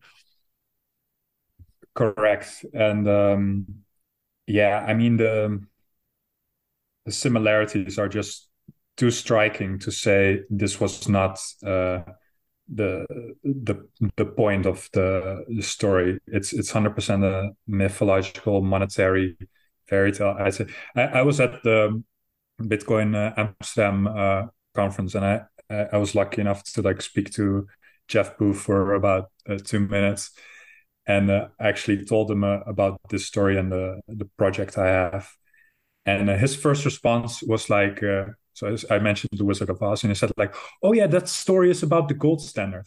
That was his first response, and I'm like, "Yeah, I mean, this is this is a known fact, I guess. One, if you're on the if you're a Bitcoiner and you read this story, you'll you'll make the same conclusions. It's hard not to see that this is part of the meaning. So I think we're not not far off from the from a correct interpretation here. have you ever done the thing with the movie where you sync it up with the Dark Side of the Moon and watch the the movie? Mm, no. I th- no. I I think so. This has been like a, a like a weird cult classic thing for ages. But on the, I think it's on the third Lion's Roar because an MGM lion before the at the beginning of the movie. Um, on the third roar of the MGM lion, you start playing. I think it's Dark Side of the Moon, Pink Floyd uh, album. And if you do that and watch the movie on silent, so the volume of the movie is is turned down, there's so many times where the music and the movie sync up just uncan- in uncanny ways.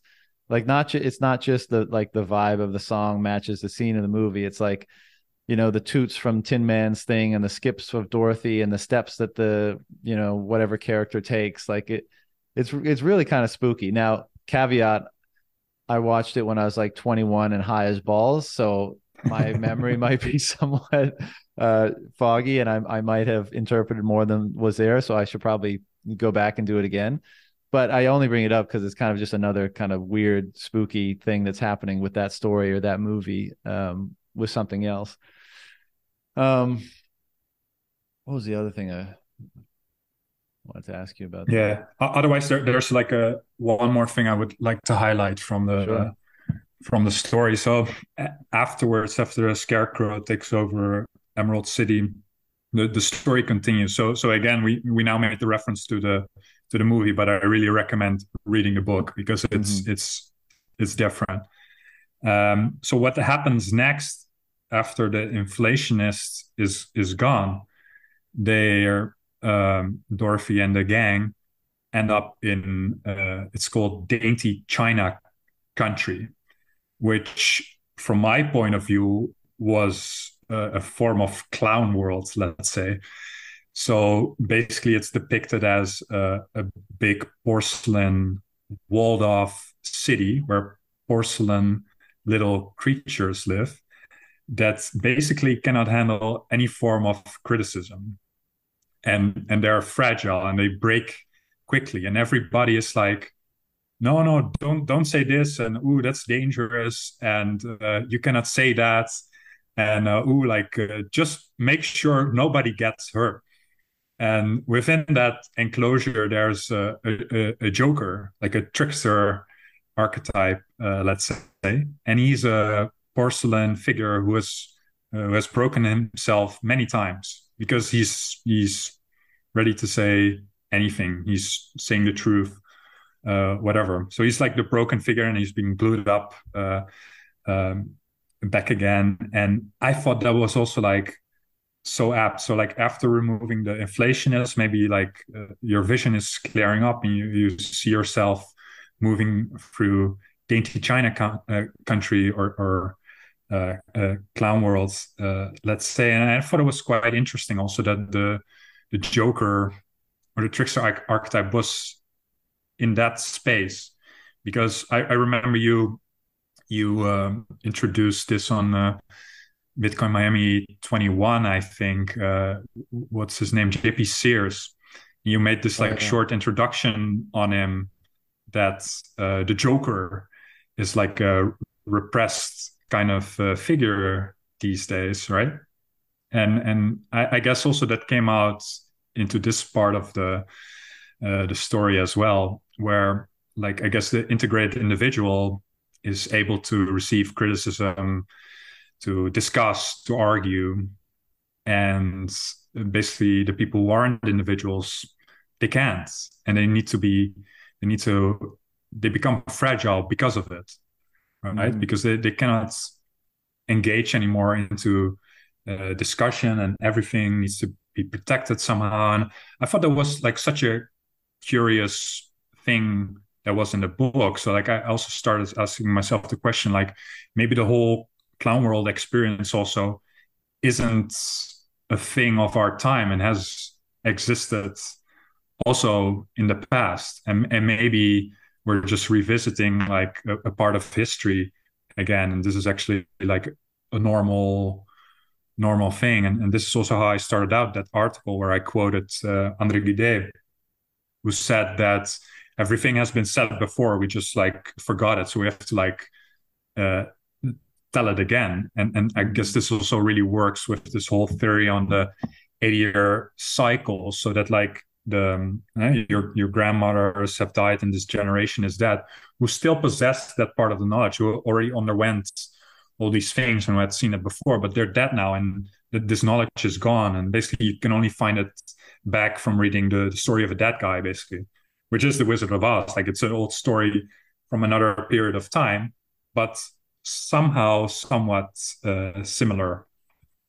So I, I, thought that was that, the dainty China thing was like a interesting well, find. Also, wasn't another uh, place they passed through after all, everything happens was the Hammerhead uh, area. Correct. Town. Correct. Yeah. So you can say a few things about that. That was a bit more vague uh, to me, but so then part of the journey is also that you're, you're I guess, becoming confronted with like flat headed people who just la- launch at you, mm. and it's it's an uphill up, uphill road. So I don't know what kind of like metaphor you can draw from that. Perhaps say like once you're an individual perhaps or you have found some integrity maybe you like start experiencing like people like launching at you perhaps or like mm-hmm. you can uh, um, experience friction in your life where people like with other points of view start to like uh, no like don't do that and basically the story what happens in the story is that they actually like fly over it so they're like okay we're choosing now to not engage with these people because basically they're just like slowing us down right. at this point, and they're flat-headed figures, so they haven't like fought it out, perhaps. So like, let's just avoid that whole oh, sorry, thing that, in so a way. It, was, it wasn't hammerhead; it was flat-headed, right? Yeah, from what I can recall, it, has been some time I I, I read. But I, to me, they're this. they're both perfectly apt.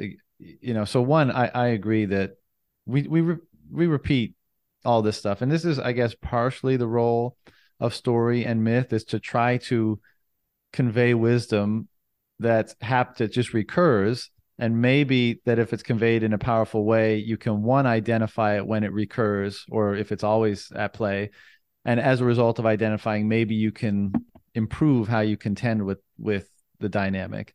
Um, but you know when i hear that they pass through fragile town and flathead town like the one as you said like sure everyone safe space maximalism today right? Like everyone's so fragile you can't say anything about anyone without someone being offended so there's that type of person today but also the other type of person today is just people that you know reject everything. You know just as you said kind of just so set in in their ways of the existing paradigm their existing way of thinking that they don't let any new information through and it's everything it's you're wrong it's inflammatory. You're always going to get into a fight with these people. If and and as you said it seems like that's why in the story they elevate above them. They're like there's there's nothing of you know we can't there's nothing of value to be had really. So we're just going to rise up rise above this area and get past it on our way to what we know is more valuable or or you know more beneficial. And it's like yeah yep that's that's perfect. That's perfect uh characterization of the dynamic today.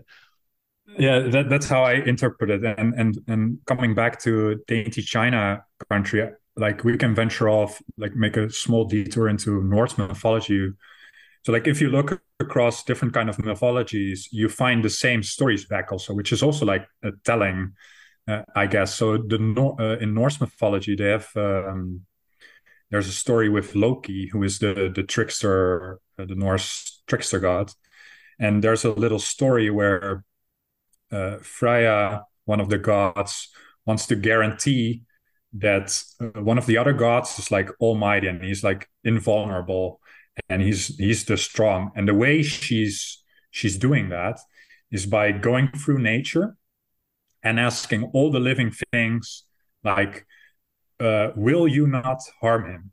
Will you like is he invincible? Won't you is he unattackable? Is he invulnerable? So she goes to all the the plants and all the creatures and ask all of them like can you guarantee that you won't do him any harm and that he's really invulnerable and all the creatures say yes we guarantee we're going to do this uh, but she forgets to ask one plant, which is the mistletoe. And then um, later on, somewhere in Asgard, where all the gods are together, they have a party and they're gonna test this god out. Like, are you vulnerable? So they they throw spears at him, they launch at him with with swords. And then Loki is also sitting there, and he figured out that Freya forgot to ask the mistletoe whether uh, the mistletoe was also guaranteeing his invulnerability. So she forgot that. And what Loki does is he makes a dart out of the the mistletoe and then gives it to uh, uh, the blind brother of this invulnerable god and said like, "Hey, you throw that at him," and he kills him, and he dies. And I thought that was also like so uh, telling of our times when we also see uh, also with what we experience with the whole lockdown situation and pandemic, like everything needs to be, be guaranteed somehow. All risk needs to be taken off. Like nobody can die anymore. You you cannot take a, a personal risk anymore.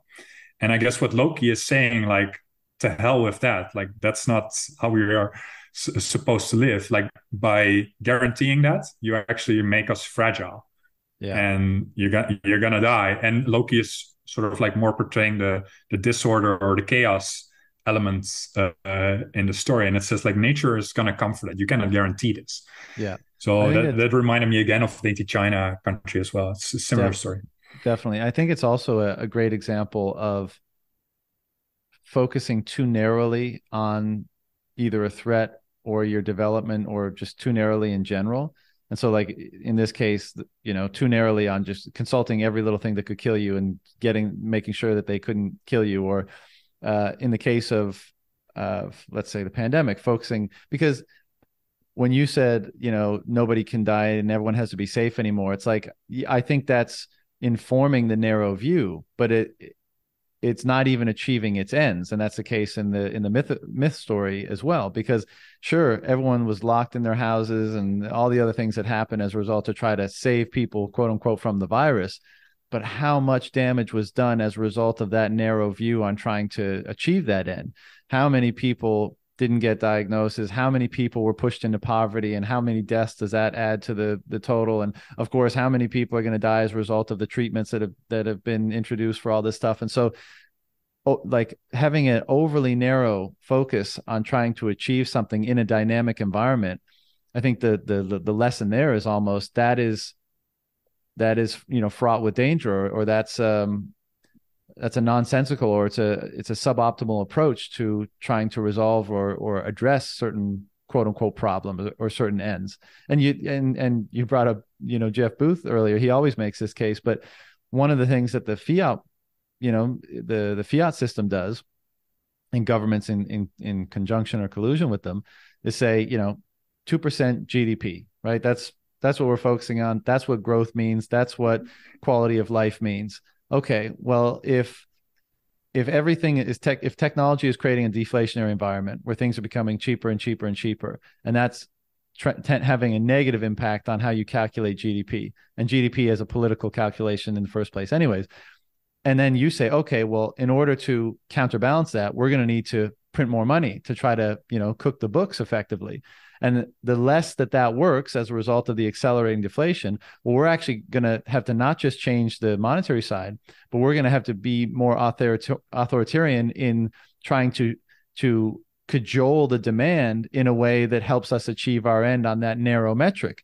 And so you do those two things together, and what do you do?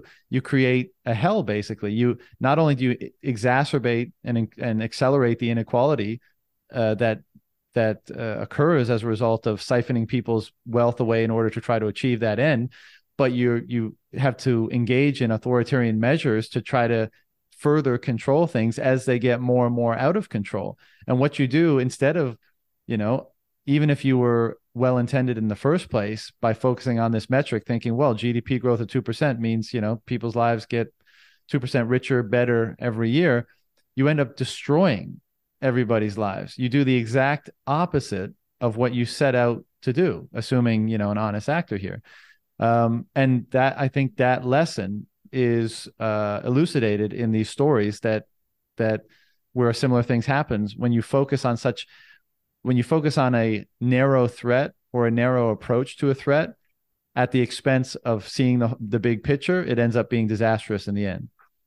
Correct. And, and I think what's happening is that the policy is designed to uh, quote unquote reduce the pain or like um, move away from pain. So the entities in the economy that should receive the pain are currently not receiving the pain. So this is again with this Norse story, right? Freya was trying to prevent somebody from having pain. And basically, the whole story ended in the fact that in the end, pain came back, nature uh, came back. And I think that the premise currently of our society, based on the fiat monetary system, is that we're going to take, they're constantly saying, we're actually going to take away the pain. So if there's like a, a, a problem, some bank crashed, or we have like a housing crisis or whatever, you know, we're gonna sedate. We're gonna the pain cannot be felt at the places where it should be felt because mm. this would be uh, a healthy economy, right? If you look it from a biological perspective, if you have like a cancerous bit or like cells in your body, like your immune system will have to like take that out, you know, that needs to like be removed. Like that pain needs to be where it should be. It shouldn't be replaced. If you if you keep these cells alive then it becomes a cancer right so uh, with, with the economy if you take away the pain away from the entities that that should receive the pain you're basically postponing the pain and you're bringing pain to the people who don't deserve it through inflation. Mm-hmm. and this is a big problem. And this is the the confusing thing perhaps that's currently happening in society is that the, the pain is is not where it should be. Yeah well you end up you, you you're effectively doing exactly the opposite you're optimizing for the exact opposite outcome of what you think you're optimizing for and this is why you get upside down world this is why you get clown world and actually there's a i'm going to read um, a short passage from uh, the article because i think this uh, this sums it up nicely. It says the knowledge of the wizard being a fraud and the journey on the path to self sovereignty changes one's perception of the world. The journey has made the scarecrow, tin woodman, and and lion more confident as and strong. Ergo, the world reveals itself now to be a brittle, fearful, and single-minded place, a clown world. Which you know, that's basically what we've just been discussing. Yeah, correct. And, and, what you see in the story eventually is that uh, these entities, so how the, the story is ending, is um, basically Dorothy figures out she had the power all along to wish herself back home. So everything was already innate. She already had everything she was looking for. She had her own sovereignty, she had her own awareness, courage, sensitivity but basically the journey was necessary. The confrontation with the Wizard of Oz was necessary to figure this all out. And what you see happening in the story is that in the end, all these entities have found their place. So Scarecrow is taking over Emerald City. The Tin Woodman find his pl- finds his place, and the Lion is is taking over uh, some place of a specific force that needed a leader. So the, so they all find their rightful place. Let's say it's, it's almost like a Lion King uh, motif. Like they, they all come back to where they where they should be. So the fake authority is removed, and they all find their particular spot. And Dorothy herself figures out she already had all the power in herself to be where she should be, and that like she already had a had an individuality but the journey was necessary. Yeah, absolutely. It's almost like when you have that perspective where the external authority is, you know, you delegate so much responsibility to it. Again, back to this kind of uh, psychological tension comment, like it's almost like you must ascribe to it more stability and strength than is really there in order to pacify yourself and in order to justify that decision. To say like well i wouldn't give all of my authority up to like a frail weak fragile system so i must have done that in relation to a strong system. And then as the passage that i just read out suggests and as i'm sure every bitcoiner can attest once you kind of once that transformation starts happening and you're taking back responsibility for your financial sovereignty and your sovereignty in many other areas and so it starts the direction starts to reverse and so you're taking back authority and responsibility from the places that you previously delegated then you look out on the world and you're like oh my god it's like super fragile you know to use the term from the book it's a mess. fr- fragile yeah it's an absolute dumpster fire. And you're like oh my god you know how come i didn't see this before? And and it's it's just fat and be, and I think part of the reason is because now that you've changed your approach, now that you've you know um, oriented yourself from the sovereignty and authority primarily within you and taken responsibility for all those things, diminishing the importance of the external authority system, and as a result, diminishing that per- perhaps psychological you know sleight of hand that you might have done to justify that. Once all that is dialed down then you can see things more clearly and you you see them for what they are and you're like oh my you know as we said you see how fragile they are and uh you know i think this is why we have such a kind of hilarious time on on twitter poking fun of it all the time because you see like a problem will pop up somewhere in the world and the response is print a billion dollars that'll fix it you know or you know some absurd approach to fixing to patching a problem to putting a band-aid over one of the you know million problems that this system is at an increasing pace revealing of itself. And uh, you know, I guess Bitcoiners are, are, are some of the first cohort that is starting to change how they see that. You know, starting to unplug from the matrix, starting to, to reveal, um, you t- pull back the curtain on the wizard, as it were, and you know, more every day. Yeah, and and how amazing it is that this has already been described in a book from 1900, mm. right? So coming back again to this whole 80 years cycle thing, the word story me, uh, comes from storehouse. So basically, you could look at it as like the the story is some kind of like place where we lock up stuff that we tend to forget. Mm. And we forget things let's say over a period of 80 times. I mean it was mentioned on your last show your macro hang where jeff booth said again like he asked the question like why does this happen again and again and again every 80 years? But it's also interesting because that means like we can go back in time read the story from that age and here are the answers humanity has already in, in some kind of way already passed through this these stages and like needs to learn again and again and again and hopefully now with bitcoin we don't have to like unlearn it again mm. we can break away from that repetitive cycle where we each time forget what has happened and have something more strong in place now that won't be disrupted so, yeah, I mean, I, f- I just find it fascinating. This is this is this is all documented already, and and again, we might be like total buffoons here, completely like over interpreting the story. But I recommend to every Bitcoiner this should be part of your bibliography read it. Read the book. It's it's a small book. It's hundred pages, perhaps. You you you can have it done in one or two days, and it's so informative with all its symbolism. It's it's just amazing. Well, I haven't read it, but I I can't wait to after having read your article on it. Where did you say you could get it for free? Yeah, Gutenberg.org. Gutenberg. Um, .org. Yeah, so yeah. this is a, this is a website for um, uh, basically books that that like the the copyright is like or the authorship Expired. is gone like after yeah after eight years yeah you know perhaps it's the case with stories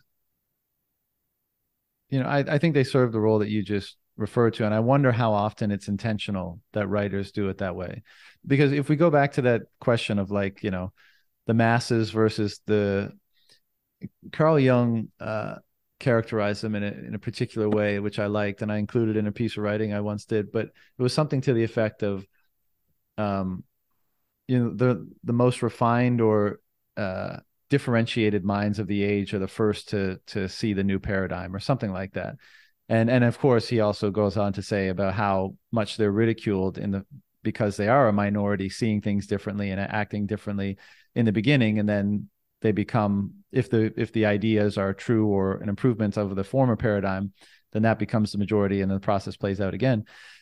Um, but i wonder because like when was it the case? Do we have any examples when that wasn't the case i mean like look at socrates right? Like he gets uh he gets put on trial and and executed for quote unquote corrupting the youth of athens. Like when did we was there ever a period where we just had an enlightened society? Or was it always i mean would you even identify people as being special as we do as we look back at history if it were not for how they were differentiated from everybody else would we like would we look at plato as being special? If everyone else was thinking and, and writing like plato would we look at shakespeare as being special?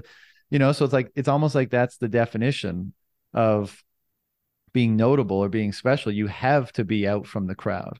And my question regarding like story is when it's things that are perhaps sensitive or when people are afraid of saying something explicitly or or overtly but they want to say it and they think it's an important message to propagate even if it's somewhat subconscious do they put place it in story right? Like and and again i have no knowledge or evidence at all for this but like if Baum was like a, a hard money enthusiast right and he saw the dangers of of the central banking system and all that kind of stuff maybe it was a super sensitive issue back in the day and and I know he was into theater and stuff like that so a combination of interest but all all to say like what if he was a huge critic of central banking and he just didn't want to be involved in the political mess and he didn't want to be canceled and he didn't want to lose his theater contracts and all that kind of stuff?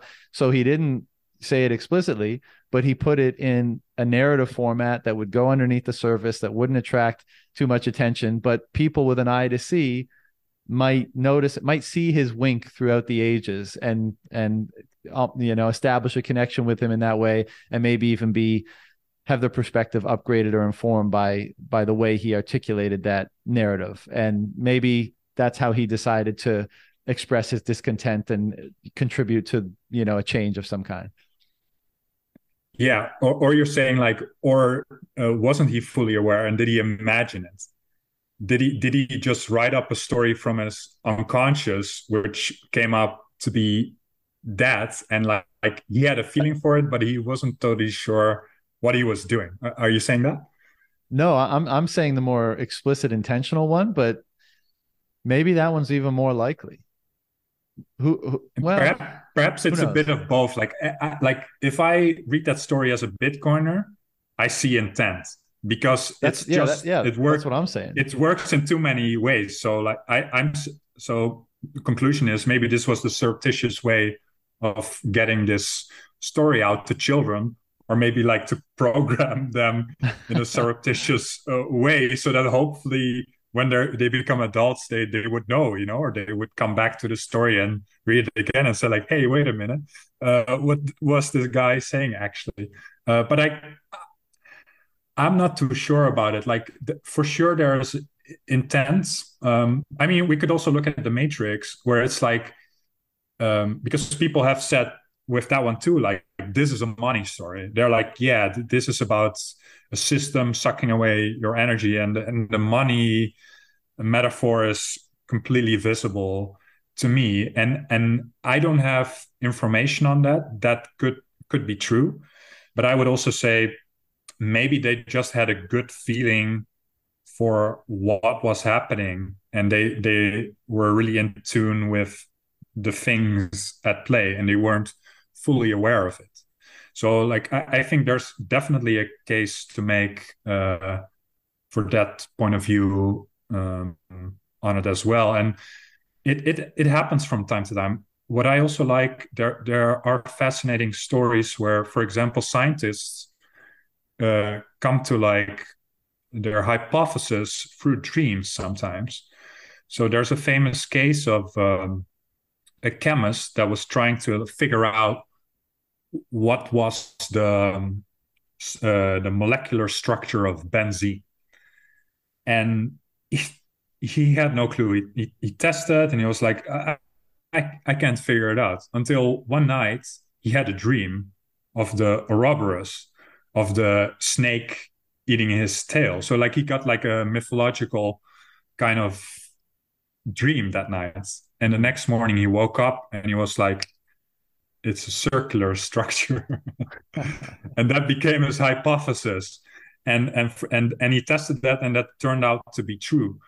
So I guess that is an example, I guess, of people imagining the the future or perhaps how reality works without consciously fully knowing it.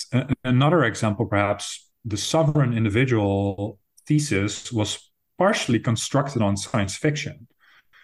So uh, the guys read, for example, Neuromancer by William Gibson, who's famous for saying the future is already here. It's just distributed unequally or something.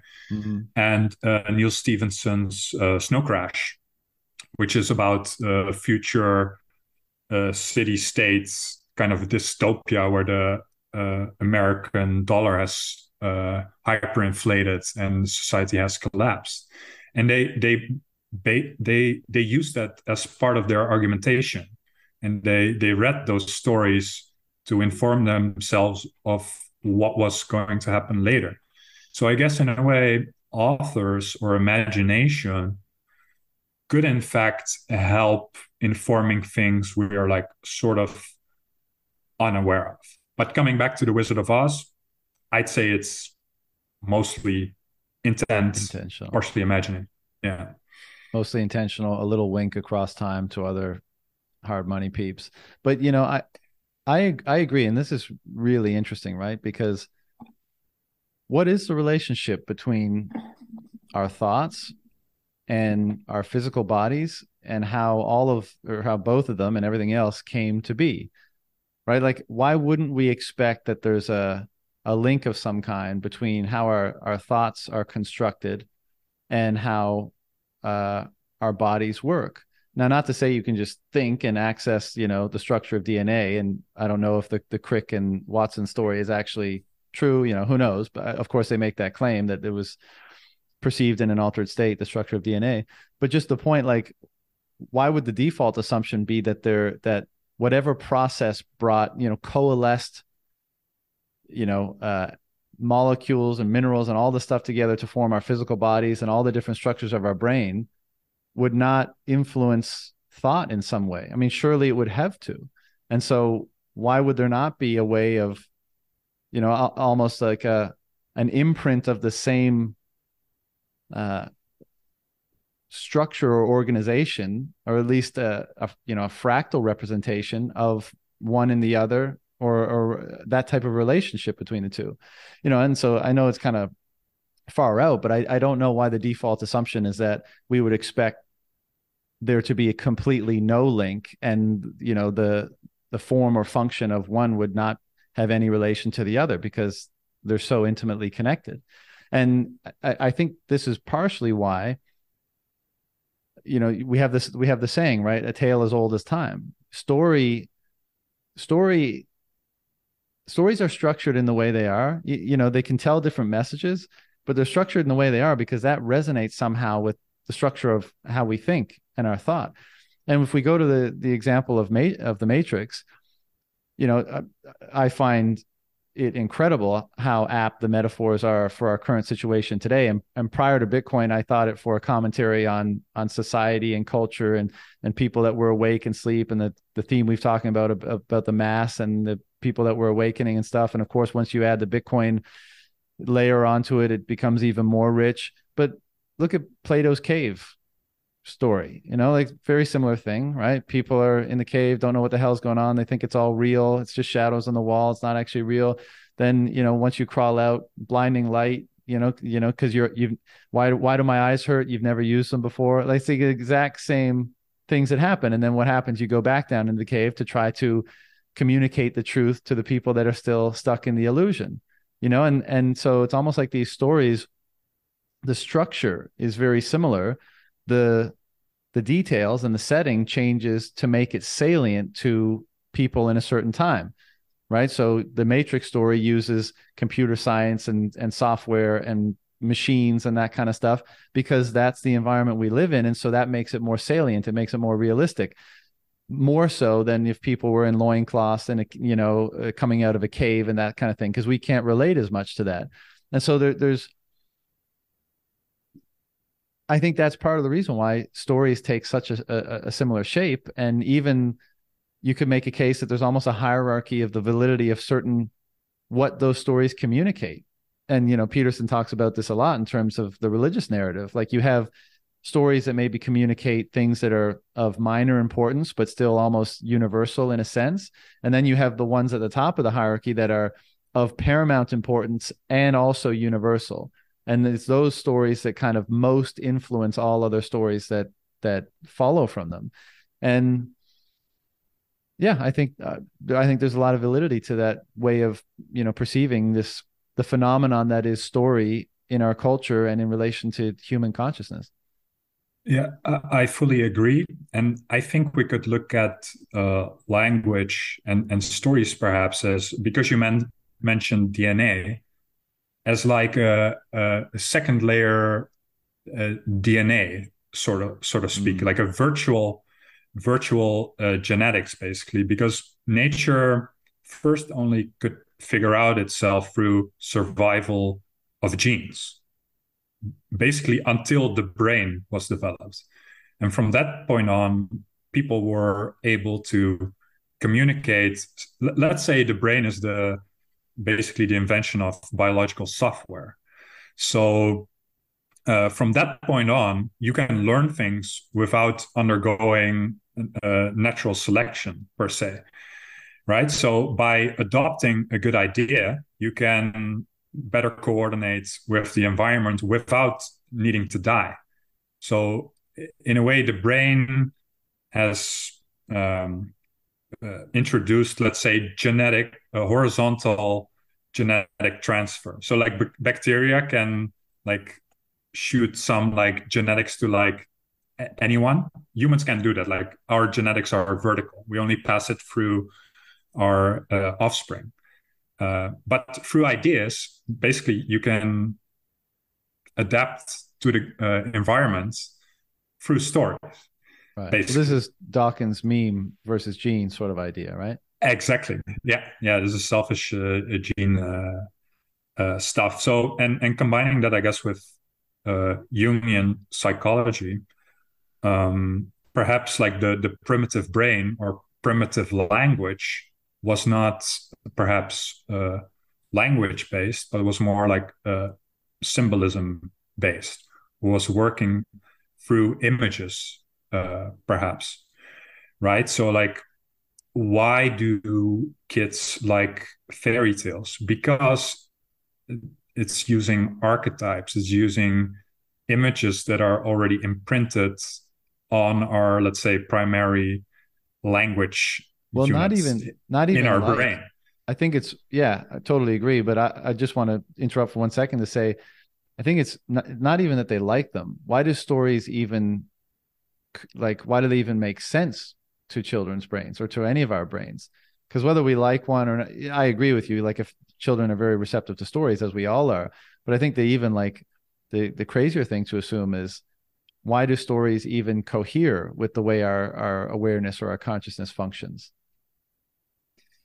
Yes, and and to bring in the the Bible story of or religion, or, or uh, look at the plethora of stories out there, they've undergone massive uh, uh, natural selection or selective pressure because we have to realize that all the stories out there are the stories that survived. Mm-hmm. And if we still uh, find meaning in, let's say, the Wizard of Oz or Norse mythology, and I guess mythology stands out because it has been capable to survive over centuries, right? So that means they're alluding to true things.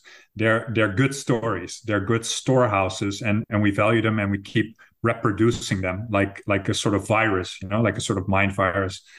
Like okay, these these work somehow. There, there's something um, uh, to them, and I guess like mythology and religion have have like figured it out in a sense that they are programmed for uh, yeah they use symbolism and they like strike a a, a deep truth uh, somewhere of our existence. Yeah well i totally agree. They, they wouldn't still be with us if they didn't have a very pragmatic purpose. If using that as a software to interface with the world if that was if that resulted in in poor outcomes or results, it would have been discarded a long time ago. The fact that it's been preserved and refined to certain degrees up to this point means that it's it, it's highly it's been proven to be highly beneficial in allowing one to in, interface optimally with the world. The big juicy question in my mind is we seem to be on the precipice of a very substantial change in in many of these areas, both in our understanding of ourselves, in the tools we use to engage the world, in the fact that we now create the world ourselves in terms of digital uh, environments. So it's not just the natural world we're contending with now. We're we're all immediately connected, and now we have a pristine language for communicating value to one another. What kind of upgrade to the software is that going to necessitate? And that's a huge open question for me. I think it I'm pretty confident in the premise that it's going to necessitate a so-called software upgrade, a narrative upgrade. Uh, but who knows? Well, you know what? Sh- I, I, and I feel Bitcoin is going to be integral and central to that. Um, but who knows how much of the former software, the former narratives, you know, the former religions and stuff we we keep and integrate because again, they've been pr- they did a lot of proving over you know the last five thousand years, let's say but how much of them are going to be you know relevant to this world that we're now moving into so how much do we keep? How much do we discard? And, and what gets added to it to once again be the most optimal interface for engaging in the rapid not only the new world that we can we're contending with but the rapidly the the more accelerated pace of change in the world that we're contending with as well. And so what kind of a mental you know mental framework what kind of a narrative what kind of a story is going to be the one that allows for optimal engagement with that and that's a perhaps there's no more important question than that really. Yeah so so are you saying like there should be a, a new story or like are you expecting like a, a new mythology to like uh, turn up? Because like the the I, I would say we're in a pretty weird situation because basically we the bitcoiners have undergone the software upgrade without and, and bitcoin is software. It, it's almost like it's also installed almost in your brain. It, it has changed us but it, not really through through a story. So I, I, don't know. My, my my question is like like do you expect like a new mythology to like well come up or? you say bitcoin has changed you not through story but what is your interpretation of bitcoin absent the narrative meaning that you give to it uh, in terms of how you understand it. Like i i i get that it's you know just a so-called technology but i think we i think meaning is a product of our narrativization of things. I think that's kind of how it emerges. And so for meaning to arise we have to have narrativized it in some way. And i think we have with bitcoin. I mean look at what, how we talk about it. We talk about it being hope for the future and a mechanism of seeing more truth in the world and a way of, you know, instilling more hope and transformation in people and all this kind of stuff. And that is very much narrative, in, in, in my opinion. And so that's why I say, like, I think Bitcoin and how we're seeing it and how we're understanding it, contextualizing it, communicating it, interacting with it is going to be integral into this new let's just say software upgrade or interface and because that's the language we've been using thus far in the conversation. Um where and so i think it'll be integral but again you know the the former narratives the former stories let's just broadly say religion and philosophy theology all that stuff that people have used to interface with the world to orient themselves most truthfully most optimally in the world. As I said, I mean, they've done a ton of proving, and I I don't think, I doubt it's the case that now all that is irrelevant just because our our environment and our circumstance is changing rapidly and profoundly. So I don't know like what the mix is going to be in the future. Um, I'm hesitant to say well, I don't know. You know, it's something I think a lot about. I'm, I'm writing a lot about it right now, so I, I probably shouldn't uh, try to articulate it and do a bad job. But to me, that's the most interesting open question. Is like, and it, and it's integrally tied up in like, well, what is meaning? What is value? You know, what is truth? All these massive questions, and how does this new technological environment that we're contending with um, change the validity of those ideas that help us interface interface with the world? Um, and I, I think the answer is it's going to be profound but i you know i don't have i don't have much more that i can i can say clearly at this point. Yeah uh, perhaps it's interesting to what's gonna happen. Perhaps on one side maybe people will will find satisfaction within the old religions perhaps for that but maybe bitcoin will like be, like almost become its like new religion. Maybe there's to be a, basically there is already a lot of storytelling around uh, Bitcoin and, and and Satoshi and how uh, he left the, the project. And I, am not sure it's got the quality to become like a full blown religion. Um, but there there's a few things to, to to say about it perhaps because I, I don't know like the the narrative part of Bitcoin in a way is still like vacant i would say. And and what do you mean? because also well in the form of uh, is there really like a, a, big mythology on like how to live your life uh, with bitcoin integrated into that story? I'm not well, sure. I don't, I don't, think it's explicit. That's not what i mean. I mean that when we interpret mm-hmm. it the the meaning that we ascribe to it each individually um, fits within a narrative structure. And that's that's kind of how we ascribe meaning and how we derive meaning from it. Not to say that there's one explicitly. So my my the stronger emphasis i would place on this type of argument is that is that however each of us understand and determine the significance or value of bitcoin it's happening within a narrative structure from which we derive meaning. And so that is already kind of the same sort of dynamic that happened in religions. Of the of course, religions became, at least some of them became very explicit. But the secondary point I would say is, I mean, if you look at the kind of mythology that's forming around Satoshi and his, you know, extreme benevolence and that he gifted this thing to the world and then disappeared and there's there's kind of an explicit story that's mythological esque that you know has begun has begun to propagate around the history of Bitcoin, just you know the the uh, the immaculate conception, as it were, and then how it survived in the darkness for a long time, and then it you know and how it flourished. So that's less interesting to me because uh, I don't think it's as deep uh, as the former, but I do think both of those are are kind of happening, and so it'll be interesting to see how they both uh, develop over time. Yeah, and and I guess it's also like really looking for lenses and and frameworks to explain this the situation uh, we're in. So like on on one side we have um, let's say news stories. Like I mean, the, the Matrix is a a bit old now, but I, I always considered the Matrix or even the Titanic. I would say as in like the the fairy the fairy tale jumps to the screen. Like this is the latest mm. form of of what is myth. This is modern myth, basically. Yeah. Um, and yeah, we're like scavenging for like good stories to like explain it. So Wizard of Oz was one way. The Matrix is another framework.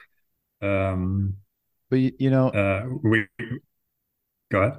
I was just you know a minute ago you said um, you know you the kind of questioning the religious religiosity of Bitcoin, let's say, and I I think as you know, I mean, going down the Bitcoin rabbit hole is such an intellectually stimulating pursuit, right? Because it kind of everything is on the table to be reconsidered, and that's wonderful for anyone who enjoys that sort of thing, or anyone who's on a, a genuine quest for truth. I would say, um, but it also brings up the question. So your question was like, well, is Bitcoin really kind of like religious in that sense?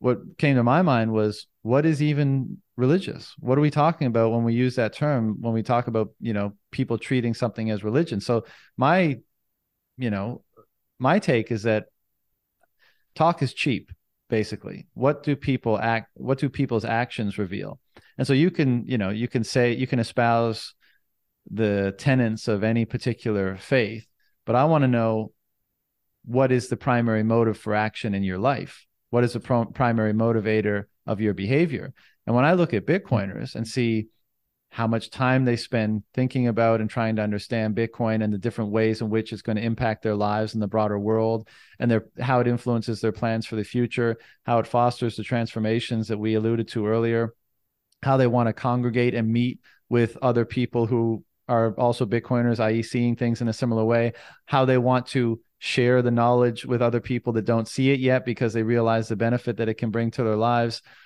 how they devote their time to working towards it, either working in a Bitcoin company, working for sats, etc. I mean, all of those things and more scream to me that is true devotion almost. You know what I mean? Because it's showing up in action. I mean, it's not even, I'm not even trying to promote that. I'm just observing and saying, what is a religious belief other than the degree to which a certain belief shows up in action. Because anyone can say anything they want. Who cares? Talk, you know again talk is cheap.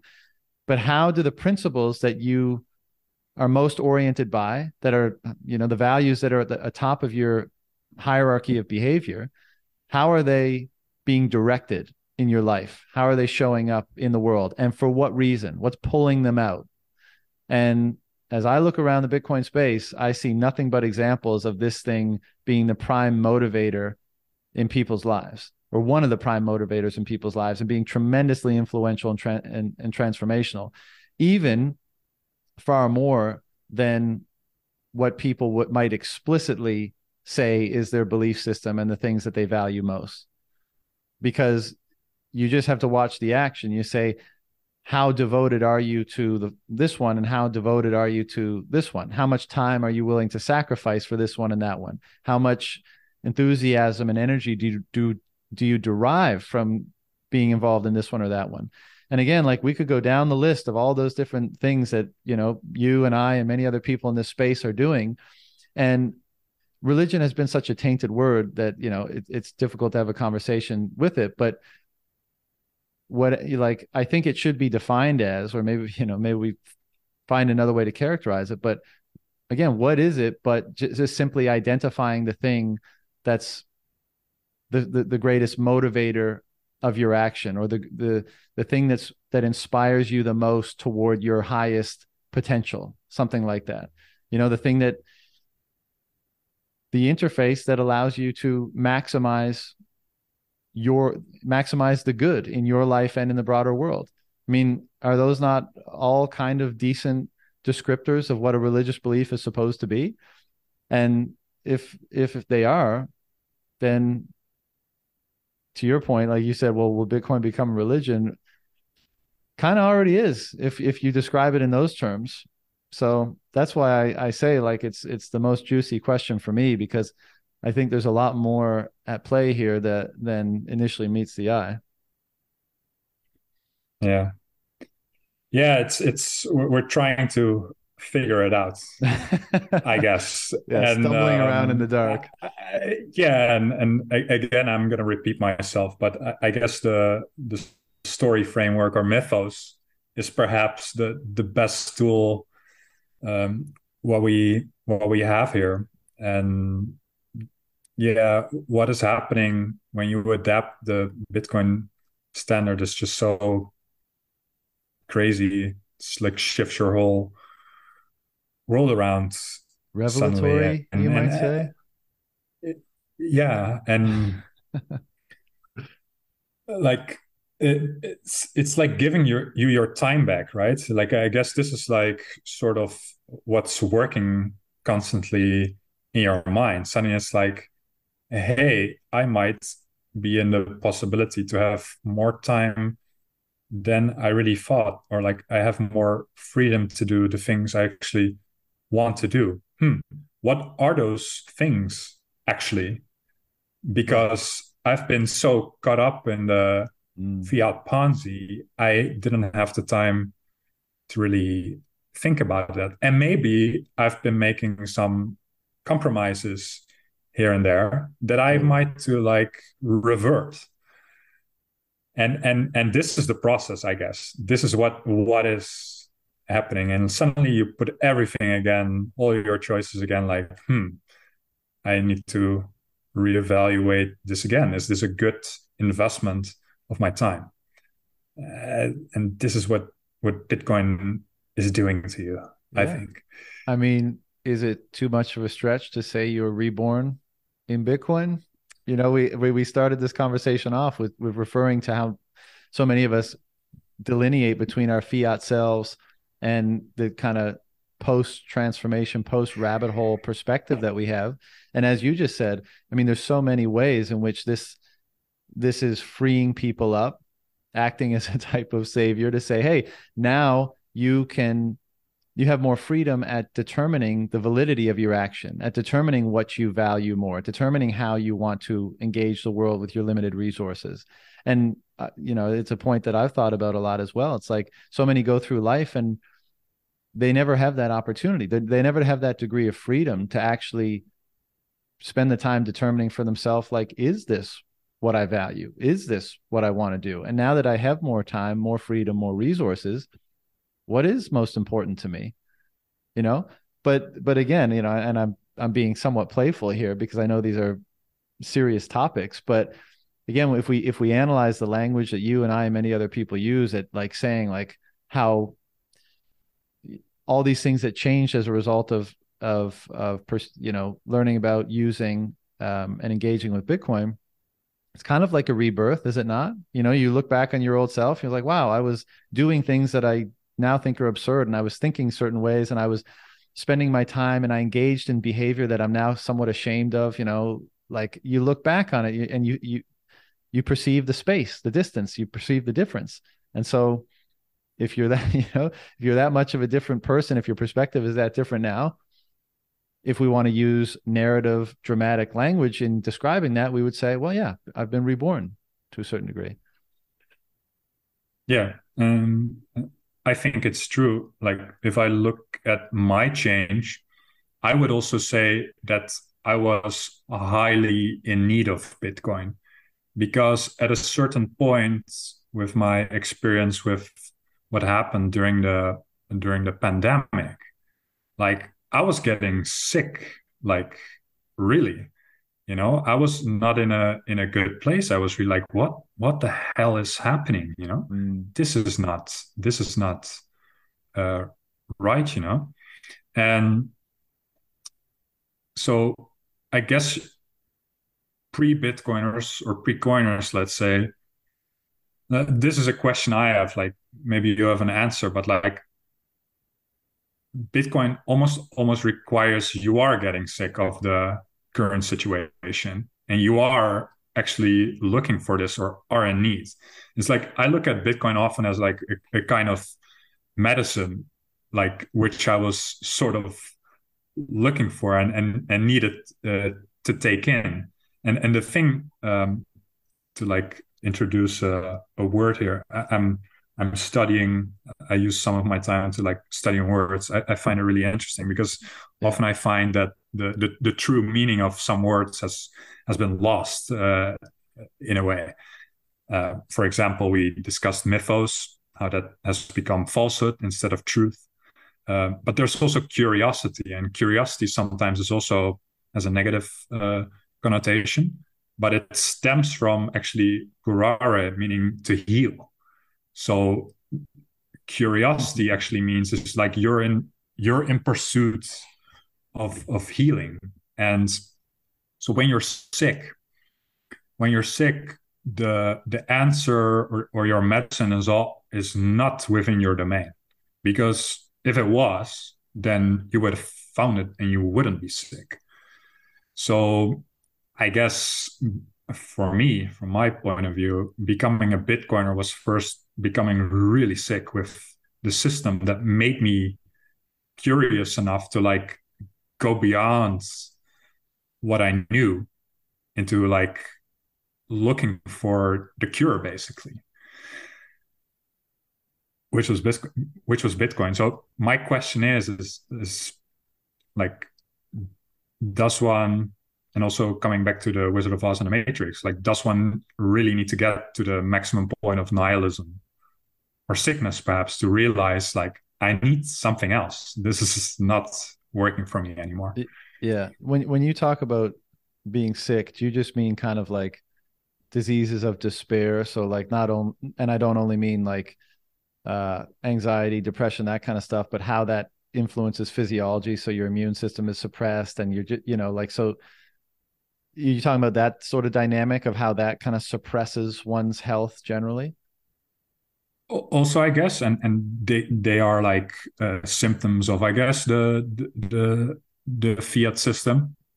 Right, but um, I mean the, um, the symptoms of the sickness in in the case that you were uh, saying like prior to Bitcoin or early 20, 2020 or whatever, like when you're saying you were sick all the time, you just mean like the, you know, uh, not feeling well and literal general ill health, but probably due to lack, you know, a certain degree of nihilism, certain degree of despair, certain degree of anxiety, that kind of stuff. Is that what you mean?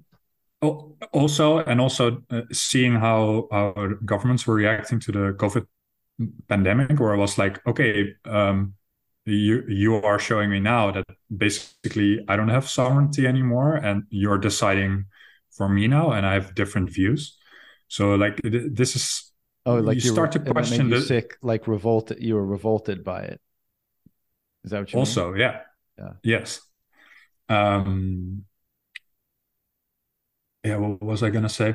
Well, I I can pick up while you're thinking about it. Um yeah, I so I think I think that's very there's many ways into this thing. I think the the degree of nihilism, despair, dissatisfaction, disagreement with everything that's going on, like that angst and that tension can certainly cause someone to be more seeking of a solution and that just broadens their search for solutions and that means if a solution is available they're more likely to find it I, I you know uh, anecdotally, I know people that weren't so distraught that ended up finding Bitcoin and going down the rabbit hole and kind of winding up in a in a similarly transformed space. So I don't think it's a necessarily a necessity, but I think a lot of people found it that way because necessity is the mother of all invention. And so if you're really at rock bottom, if you're really dissatisfied with things, you're just going to be more curious, as you say, and that's an interesting etymology of of curiosity um, and I, it makes total sense, right? And, and it's not only that. I think part of it is probably the quest, right? Having uh, an objective, and that helps to focus your your attention and your effort, but also that the presupposition of the quest is something of value at the end of it, whether it be truth or whether it be meaning or something else. And so you being on a worthwhile journey attempting to close the gap or or unite let's say with something of greater value i think that can be tremendously invigorating that can be tremendously you know um, that can you can call upon a tremendous amount of strength in that sort of pursuit and again, like I'll I'm I'm I'm playing with the I'm borrowing words from from religious language to just kind of uh, stir the pot and prove a or make a case here.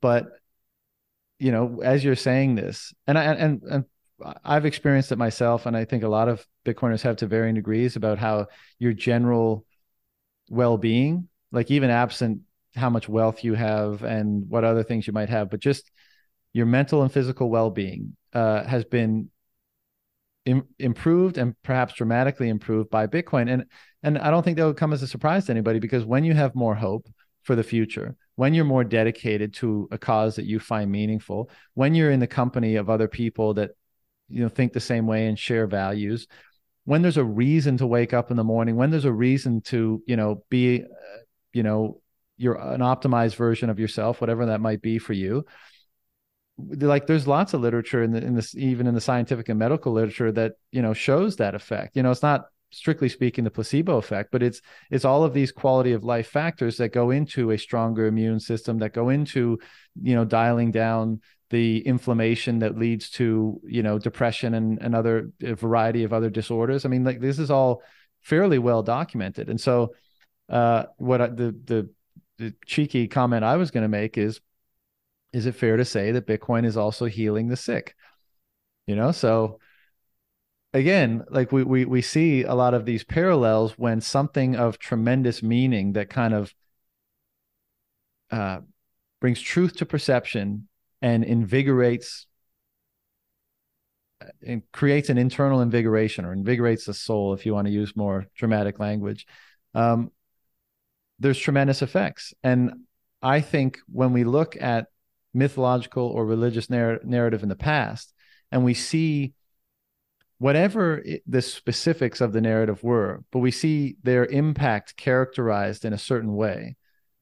I think there's a lot of like the the real important takeaway is the the power let me see if I can get this right is not the specifics of the character or the circumstance but it's it's that things exist in the world and in our consciousness that have that type of power. And they are construed in different ways in different places in different times. And it seems to me to be the case if i just observe the language that bitcoiners are using and stuff that they are in the presence of or have integrated an idea of such and and something tangible perhaps also of such significant power that it's having a lot of the same effects as whatever that artifact or individual was in past stories, or whatever that artifact or individual was in past stories. I got the the emphasis wrong there, but do you know what I'm trying to say? Like it's a similar thing happening, just with with a different name, a different face. Yeah, and coming back I'm not to saying the you have to agree Oz, with that. I just wanted to get that. No, no, no, no, no, no. I'm just, I'm just, I'm just looking for the right metaphor and looking back again at the Wizard of Oz.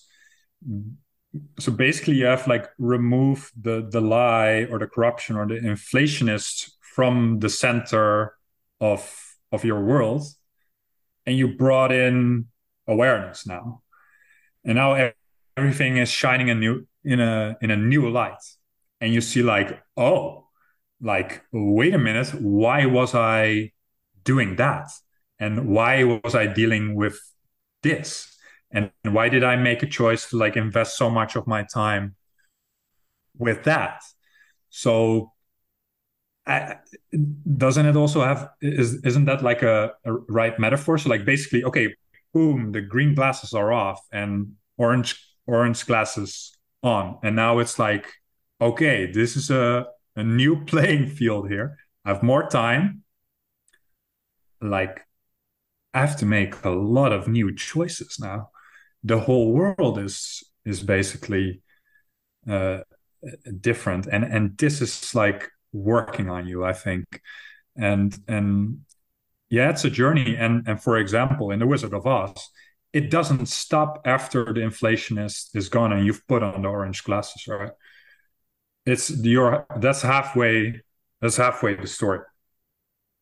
After that it's you're gonna have to move through clown world.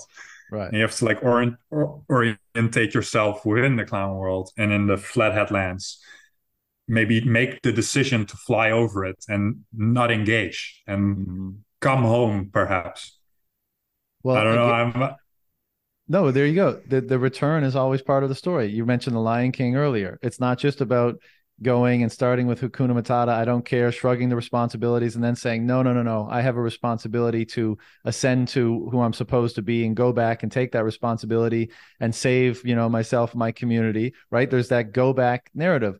Similarly, in the cave allegory, right? It's not just about getting to the outside of the cave and being, you know, seeing the light and seeing the true world. It's about going back into clown world and trying to effectuate positive change there, trying to, you know, bring people with you and as you say, in in in the Oz story, it's not just about everything being done once you know the inflationist is proved to be a fraud, but it's still moving through contending with you know the the world as it is. The journey is not over yet. Once you see the truth, maybe maybe seeing the yes. truth is the beginning of the journey, and embodying the truth exactly. and acting it out is is the long term journey. Is the real rub. Yeah. You know?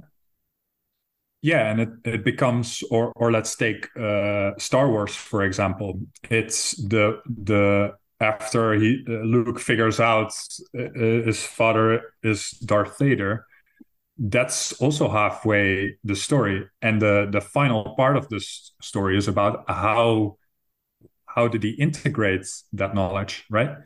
Like how did he integrate the, the dark side or these uh, things he thought were bad but like were actually also uh, uh, part of him.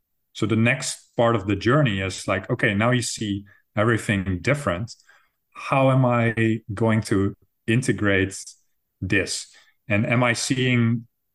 Am I currently aware of like new entities that like need reintegration actually? And am I am I seeing things in the unconscious that need to like uh, require reintegration that I need to like think over again?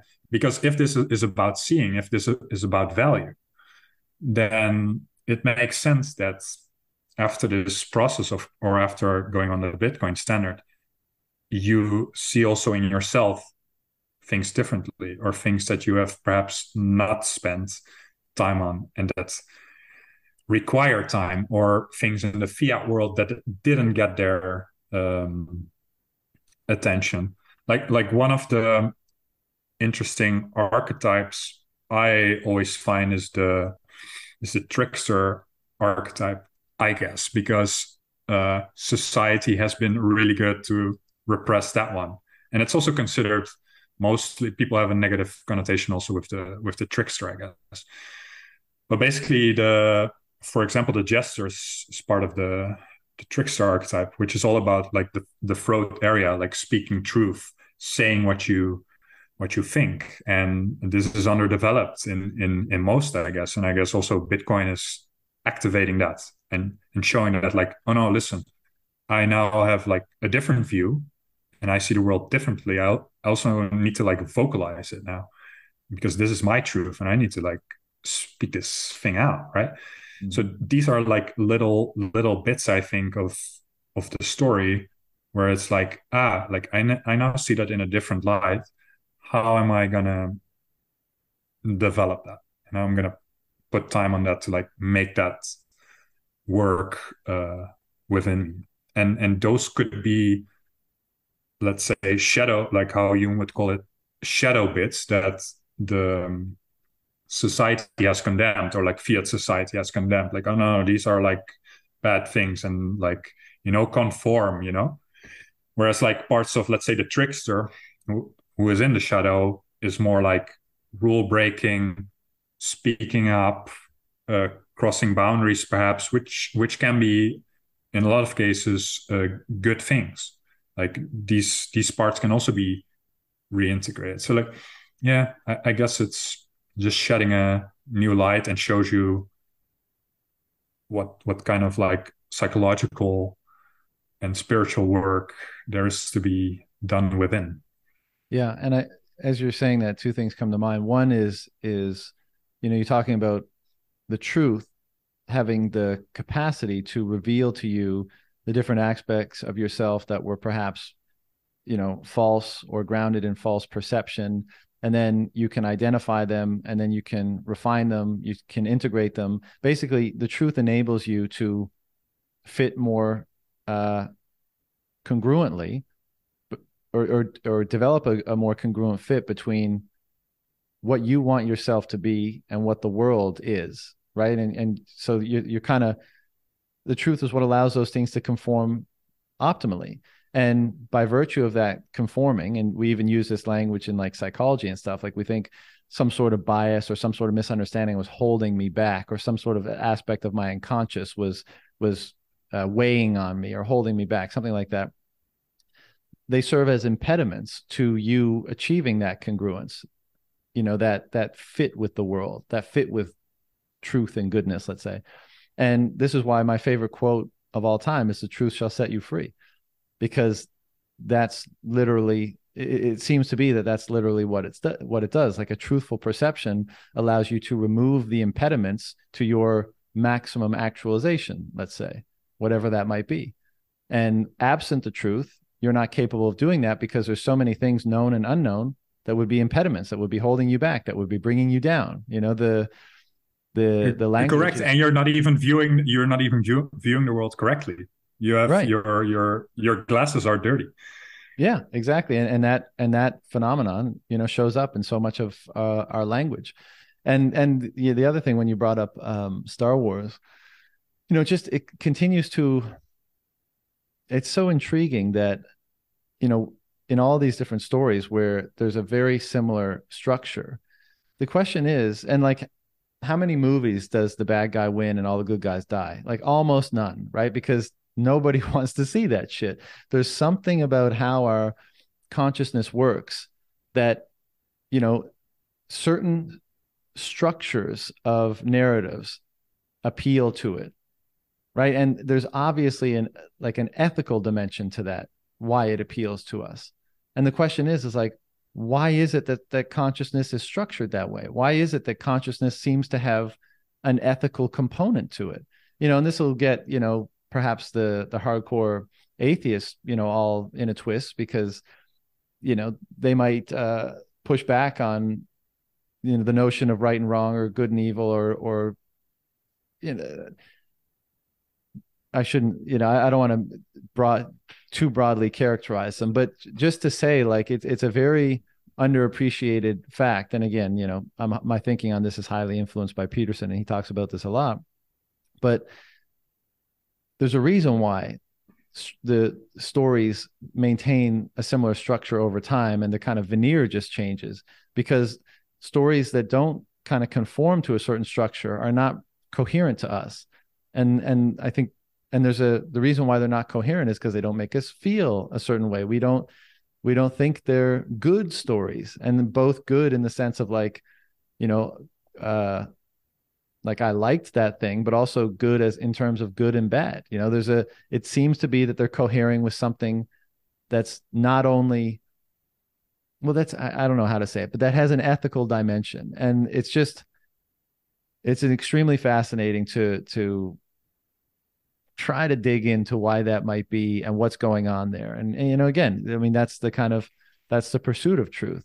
You know, you you want to try to understand how you think how you act. You want to know thyself so that you can engage in the world, engage with the world, and with on on more truthful terms. Let's say, and the presupposition there or the faith is that that will set you free, and I think I have that faith. yeah, I mean, in the end, it's uh, all about uh, rescuing your father from the belly of the whale, right? which is Star Wars. Yeah, and you Basically. know what, what what does the archetype of the father represent? The old order, the old paradigm, yeah. the form of stability that's become stultified and tyrannical, and here we are. You know, this, this is a bit the danger of of like uh, of like discussing these things because like they we're on the edge of like the mystique of what it is to be human and and right and right. what is important and and somehow stories have figured it out because again, looking at it from an evolutionary perspective, they have survived. Mm-hmm. So they are telling us something. Otherwise, they would have been gone.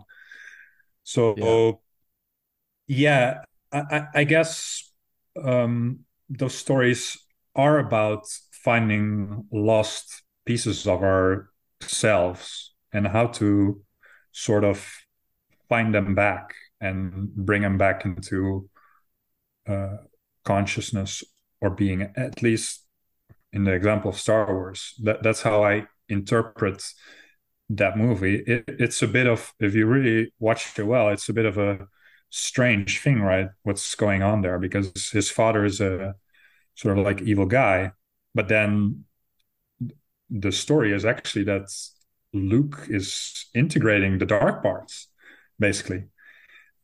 Because at least that's the symbolism i'm taking from it. So like yes his so this is all within the framework of uh, like the, the the 12 steps right? The monomyth the the joseph campbell hero story cycle mm-hmm. and and star wars is totally that. And then he ends up in the in the crevasse. He has this like shock and and rebirth thing going on there when he finally has the knowledge that like oh boy my my father is evil. Like how how am i gonna handle this? And, and what i think is like he's he's yeah he, he, in order to like go on he has to like integrate these these bits of him that were repressed and that were not allowed and that remained in the shadow. And for me it's clear because final episode he's like in black. So he, in a way he has become more of his father. He has already saved his father in a way let's say. Like he's way more tricky in the final one right? Like he's mm-hmm. way more in a strange way aggressive and going for his goal and like you know in a way he has become sort of like more his father but without losing his compassion. Yeah. Yeah um, i agree and and this will be my final point and then we'll shut it down but because as you said i mean you could think yeah. about these things in you know how how far can you actually logically think about these things? And perhaps that's part of the point of why stories have become so sticky. It's because you know where does it end if you just continue to add like try to find another basement of you know another layer of the onion? Whereas if you are able to imbue a story with wisdom or perhaps flipping the direction there if you're able to recognize how consciousness works in that narrative structure and say you know it, whether it's a religion or it's a myth or it's a movie or something like that i'm going to imbue the story with these virtues let's say or, or with these with the truth of how things operate.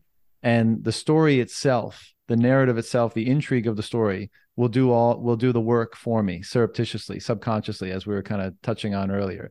So not perhaps the reason why stories and religion and myth are so sticky is because they achieve the same object you know they achieve the objective of kind of instilling in the you know people a proper mode of being a proper way of interfacing with the world but not just through you know logic and reason and uh and in a manner that could go on forever but in a concise contained structure that delivered basically the the you know the important points let's say but did so in a way that was appealing and uh,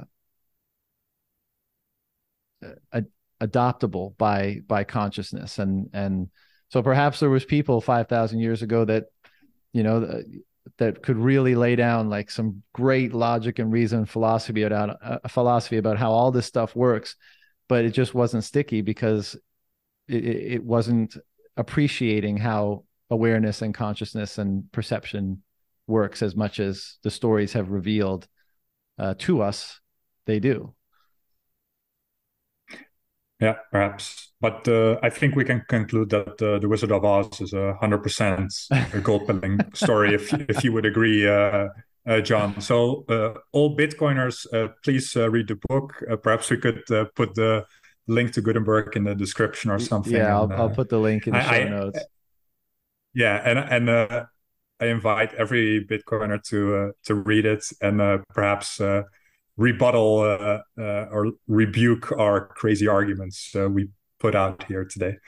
Well, I, lo- I look forward to that for sure, but I also look forward to the stories that come out of this new phenomenon. You know, and it's already started. I mean, a couple of weeks ago, I I did a uh, I had a podcast with Fractal Encrypt, and I don't know if you saw yeah. that he released a time chain codex, which uses AI for all the art exclusively, uh, and it's like a comic book, 120 page comic book, and it's and it, oh sorry, it's based on Dhruv Bansal's um, Bitcoin astronomy uh, article. Yeah, with the about the hash horizon. And, yeah, yeah, and it, yeah. I mean it, so good just everything about it the imagery the story the fact that it's both educational and entertaining i mean just super super impressed and again i mean to me that's just another example of how this new paradigm and the changes and inspire how it's this new paradigm is inspiring people to create you know to articulate what's happening in various ways and so i think we're going to see a lot of mythologizing, storytelling, narrativizing around the phenomenon that we're currently wrapped up in in Bitcoin. You know, I can't wait to see it because I love all of it. I think it's so rich and it's so powerful and I love it. Correct. And and and for myself, like I was so inspired by this Wizard of Oz story. I was just so intrigued by the surreptitiousness and accuracy that I'm also like um, currently writing a story where I'm looking to like reimagine this story, but then there you uh, go for Bitcoin. So I'm also busy on that, like, just like a Fractal Encrypt. So um, awesome. Yeah, let's see uh, where that ends up. Yeah, well, I can't wait to read it whenever it ends, and and uh, when it does, we'll have to come back on and and and talk about it again. So, uh, man, I appreciate all the time you gave me today. It's super uh, intriguing and interesting uh, conversation. Any final words, comments, shills before we shut it down? No, other than reading The Wizard of Oz, my main recommendation. That's, That's it. it. Those are my words. All right, brother. Thanks again. Take care. Thanks for having me. See ya.